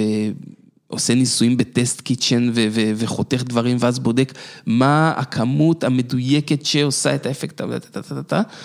אמ, זה יופי של ספר שמלמד אה, המון, זה באמת ספר למי שנגיד, אני לא, לא מבשל איתו, אבל אה, הוא, בוא נגיד שלא ספר בישול ספוג בהרבה ידע ממודרנסט קוויזין. תמיר מאירי שואל, מה ה-go to אוכל שלך כשאתה צריך להכין משהו ואין לך כוח או זמן? סלט, אם אין לי כוח או זמן. סלט זה שם, אה, אתה מדבר על מה? סלט ישראלי? אני עושה פה עם מירכאות. תלוי מה יש. מה, אם, אם יש בבית קייל ויש, אה, אני יודע מה, שקדים ויש... אתה מבין, אז זה אומר צריך להישאר בבית. רוב האנשים אומרים, מה ה-go to זה הלם קייל מתכון. ושקדים. אה, תראה, ה-go to באמת, כשזה קשה, אז בדרך כלל יש אה, אוכל של חמותי. אז אה, כאילו, זה פותחים את הפריזר, וזה זה- יופי של אוכל. זה, זה ה-go to זה תמיד הקופסאות הקפואות, לא יעזור כלום. כן. מה כלי המטבח הכי בסיסיים שצריך להשקיע בהם? מחבת, מישהו ענה פה גם, איתי ענה, סכין, סיר, מחבת. נכון. זאת אומרת מחבת זה מחבת טוב אני מניח. טוב, אבל מחבת, הייתי ממליץ על מחבת פשוטה, מהסוג שאפשר, אה, שהיא כולה מתכתית, אתה יודע, בלי ידיות מיוחדות, בלי כל מיני ציפויים שלא להכניס לתנור, לא ככה, מין מכשיר שהוא יהיה כמו המשך של היד, שתוכל לשים אותו על הגז, שתוכל להעביר אותו לתנור אם אתה רוצה לסיים את זה. אה, אתה יודע, באיזושהי צורה, מין מחבת שהוא בלי פריצות דרך מדעיות ובלי מגבלות.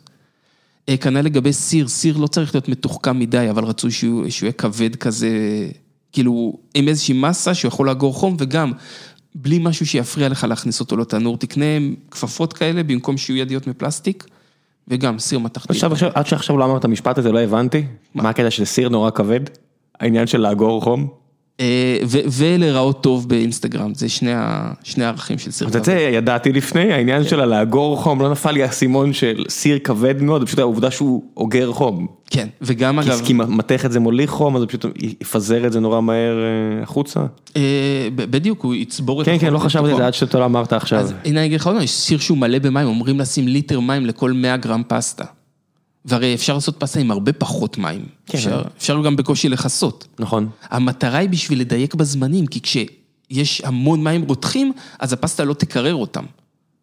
אתה מבין? כי כי הם הם אז אוגרים. אתה אומר. לא לרמות כמו שאני עושה, כן כן לא רק בקושי לכסות, אלא שיהיה הרבה יותר. למה? אתה יכול לרמות, להפך, פשוט תעקוב ותטעם ותראה מתי זה מוכן. אה, אוקיי, אז כן, זה מה שאני עושה, אני לוקח מזלג ובודק מתי זה מספיק טוב. אז אתה... אבל מעט לפני, כי אני יודע שאחרי זה, כי אם אתה מחכה שבדיוק יהיה מוכן, פספסת. אם אתה מחכה שזה בדיוק יהיה מוכן, אז זה ימשיך להתבשל עוד קצת. כן, אני תמיד מעביר את זה, ואז מים קרים על המסננת. כן, אה, אתה- אתה רוחץ פסטה במים קרים? סבבה. אה, לא. אתה לא צריך? שוב, אם, חשוב לך לעצור את החימום, כן. אז, כן. אבל אז הם גם יתקררו, אז איך תחמם אותם? תשים במים חמימים שוב, זה גם אפשר. טוב, אה, אני מודה שאתה מבין, זה בדיוק העניין, אני צריך להתחיל לבשל עם יותר thoughtfulness. אה, טל סוויסה אומרת, איזה בן אדם, איזה תהליכי בישול ותובנות על דרך הבישול, איזה בן אדם, נקודה, אה, איזה תהליכי בישול ותובנות על דרך הבישול, אתה חושב שבשלן צריך להתמקצע להפנים כדי לעלות לשלב הבא. איזה חומר גלם הכי חסר לו בארץ ולמה? זה נשמע כמו שתי שאלות. זה שתי שאלות. אוקיי, אז הראשונה, אה, הייתי אומר, זה משהו שאתה אמרת בהתחלה ממש, שזה לחזור לבטוח בלשון. אני לא אמרתי, אני החזרתי דברים שקראתי אצלך. אני, העניין הזה של ה... לעצור, לטום, לעצור, לטום, כן. לשים נקודה, קראתי אצלך רק בימים האחרונים, אני לא הבנתי כמה אני לא עושה את זה מספיק. אז, אז ארז קומורובסקי עושה את זה כל הזמן, היום, אחרי 30 שנה. אצל מאיר אדוני, תמיד קוראים לאחד המנהלי מטבח, שיטעם וכאילו וידייק ויגיד כן או לא. זאת אומרת, עם הזמן כבר מקבלים טאץ', אתה כבר יודע מהעין, מהיד, וככה, אבל בשביל להגיע, ובשביל כאילו תמיד לשמור על, ה... על רמה זה לטעום, זה אחד. עוד דבר, זה גם מהספר, זה באמת פירות וירקות טריים. כן. זה לא יעזור כאילו אם לא. שווקים, יש ברוב הערים בארץ שווקים די אה, סבבה, תבקרו בהם. כן. אה, ובתור התחלה, יש כל מיני שווקים, אבל בתור התחלה, אם אפשר להחליף את הסופר בשוק, אתם גם תראו פתאום שהמוצרים מחזיקים הרבה יותר, גם עם הרבה יותר טעם, גם הרבה יותר זול, כלומר... אה, כן, יש את הצרכן, את היקרנים, את הירקנים היקרנים אה, ליד הבית, אבל ברוב הערים הגדולות בארץ יש אחלה שוק, במרחק של נסיעת אוטובוס קצרה. כן. וזה זה חוויה גם די נחמדה בסך הכל, אם אתם יכולים, זאת אומרת אם אין לכם בעיה בריאותית שמונעת מכם, מכם וכו', ויש לכם את הזמן, זו חוויה די נחמדה. here, here. כן. אה, ומשהו שחסר בארץ, אני צריך לחשוב על זה, לפעם הבאה. אוקיי. אה, אז יש פה כל מיני ברכות, ברכות, ברכות, ברכות. אה, עופר, תודה, אה, תודה, תודה, תודה. אז אה, דני מסר שהוא אהב מאוד, ועמית מסר שהוא אהב מאוד. עופר יזהר ברנע, האם אתה חושב שבישול באופן החנוני, בתור מדען שמפתח פרוטוקולים ושיטות והופך חובב ואני שם לגמרי, אומר על עצמו, מעיד על עצמו, הוא הרופא שמעיד על עצמו. אה, נחתום. אה, הנחתום, הוא הנחתום שמעיד על עיסתו. אה, חיפשתי אותך כל החיים. כן, אה, האם זו שיטה טובה ללמד ילדים חשיבה ביקורתית, איך עושים נכון את ההשלכה מהשיש והסיר למחוזות אחרים? עוד פעם, לא הבנתי. אה, הוא שואל איך אפשר להשתמש באוכל בצורה החנונית שלו כדי ללמד ערכים אחרים. אני חושב שבדיוק ככה, כמו שאתה עושה. כן? לא, תשמע, זה, אפרופו חשיבה ביקורתית, לא יודע אם לזה הוא התכוון, אבל באוכל יש יותר שטויות ו- ו- ודברים שאומרים בעלמא וכל מיני צ'יזבטים שנדבקו וסיפורי סבתא מאשר כמעט בכל תחום אחר. כן, זה יורה חץ בכל מה שקשור לטעמי יין בספר. אה, רק כמה פרקים אחורה היה מישהו פה שישב ואמר שבקפה, אל תחפשו את המנגו כי אין מנגו, יש קפה. כן. אז אה, גם זה, גם דברים שקשורים לתזונה, אתה יודע, היום תזונאים לוקחים, תזונאים שלוקחים כסף, או מסתכלים לך בעיניים ואומרים, אל תאכל לחם כי יהיו לך שמרים בבטן. והשמרים יעשו לך כל מיני דברים בקיבה, והם כמובן מתים עוד בתנור, וגם אם הם לא מתים, הם היו מתים, כאילו, לא משנה. כן. יש, יש הרבה מאוד, אז זה מקום לחשיבה ביקורתית, למשל, א', דברים שאומרים במתכון, לעשות או לא לעשות, ולמה, אז כאילו לראות בעיניים, זה כמו מעבדה קטנה, זה מעבדה מדעית שאתה יכול גם לאכול את מה שיצא בה, וגם, אה, כאילו, דרך העולם הזה, זה עולם להסתכל עליו בעיניים ביקורתיות, וללמוד שהמציאות לרוב הרבה יותר מגניבה מאשר ה... מגניבה והיא הרבה פחות אה, שחור ולבן, אתה יודע, אז אתה מסיים שם את הספר עם העניין של כל הטבעונים שהבטיחו שרק תאכלו לא מן החי ותחיו לעד. ואז טבעונית, אה, לא, ואתה מסתכל על זה, אתה יודע שהיה פה את הטירוף של גרי יורובסקי, ואתה מסתכל, אתה אומר, מה נראה לכם שלא תמותו מסרטן? משהו הרי יהרוג אתכם. אנחנו כולם מגיעים עכשיו בממוצע, כן, לא כולנו, ל-80 פלוס. מתישהו זה נגמר, משהו יהרוג אתכם, לא משנה מה תאכלו. אז אתה יכול לעשות אופטימיזציה על אה, תפחית בסוכר ובכאלה, וזה באמת אובייקטיבית יעזור כנראה לכולם. אה, כמו הרמב"ם, הרמב"ם אמר את זה לפני אלף שנים, תלכו יותר, תאכלו פחות, תכעסו פחות, זה יעזור אובייקטיבית לכולם, אז גם על אוכל יש כל מיני דברים נכונים כאלה אובייקטיבית, אבל מעבר לכך, אין ניסים ונפלאות. הנה, גם התחלנו בזה של הידע שיורד ופתאום הוא נפוץ יותר, שבעצם אנחנו בהמשך מהפכת הידע כמו מהפכת דפוס חדשה. יש כבר תשובות להרבה דברים כאלה. יש המון חוכמות שהן פחות או יותר נכונות, הרמב"ם קלע דברים פחות או יותר, וחלק כן, גם הוא גם- לא. הוא גם החזיק אצבע ברוח, כן, צריך להגיד שלפני אלף שנה, עם כל כן. הכבוד, הוא גם בא בשמש, כן, גם, בוא... גם יש דברים לא נכונים שהוא אמר ש, ש, שעד היום. מצטטים אותם. אני מדבר על אוכל. אני- הרוב, רוב הדברים שהוא אמר לא נכונים, נקודה. אריסטו יש דברים שהוא אמר על אריסטו, כמעט כל ההסברים המדעיים שלו היו לא נכונים. כל ההסברים המדעיים של מה בדיוק קורה, של חכמי יוון העתיקה, בוודאי שלא. הם לא נכונים. היום כבר מתחילים לגלות, וזה לא כל כך קשה, אני אין לי רקע מדעי. ואני בספר, אולי אוהבים אותו כי גם לא קפצתי מעל הפופיק, לא, מה שלא הבנתי לא נכנסתי אליו. אבל אפשר להבין, Google Scholar, המנוע חיפוש הזה לעבודות אקדמיות, אבסטרקטים של מאמרים, אתה יכול לגלות, אני לא זוכר, מה קורה לסוכר בתאים? מ abstract של מאמר, המבוא בהתחלה שהוא כתוב בשפת בני אדם. כן, זה כמעט תמיד מאמר טוב, אתה יכול להפיק רק מה abstract, כי הרבה פעמים אחרי זה צוללים פנימה ואתה צריך איזושהי... בוא נגיד שאתה יכול להבין את הקטע. כן. להבין מנגד מי מה abstract. אז יש כבר את התשובות האלה ואפשר לגלות לבד. זה בטוח עדיף על כותרת בוויינט. אני מצטער, אתה יודע, על ה... אתה מבין מה אני מתכוון, ואתה גם כותב בכלכליסט, כתב בכלכליסט, אבל אתה מבין למה אני מתכוון. שטוב, בעיתון יש... עושים אופטימיזציה על קליקים, לא יעזור כלום. על תשומת לב. על תשומת לב, וזה טוב כדי לעורר את הסקרנות, אבל אם אתם רוצים, אז באמת לכו לחקור, כי הידע שם, בספרים ובגוגל סקולר. אגב, שוב, זה לא לחקור, כי המון דברים כבר חקרו. אפשר לא, לחקור, אתה מת אתה, לחקור את המחקרים. כן. כן, אתה לא, זה קריירה לחקור, אני מכבד חוקרים. אני בלי חוקרים לא... אתה יכול פשוט לקרוא את המסקנות שלהם, ולא את מי שכותב, יש לו מלא לייקים. כי זה לא בהכרח נכון, או את המרצה הכריזמטי. אלא אם זה אני. אלא אם כן זה אתה. אתה מרצה איפשהו? קצת, כן. איפה? איפה אפשר לשמוע אותך? אני בא מדי פעם בברים, בכל מקומות, מדי פעם אני בבית היידיש, אני עושה הרצאות על אוכל יהודי כל כמה חודשים. צריך להיכנס לזה יותר, יש לך מלא דברים מעניינים. הייתי בירושלים עכשיו, היה אירוע, היה פסטיבל של בית אביחי, ולקחו את השף עדי יפאים.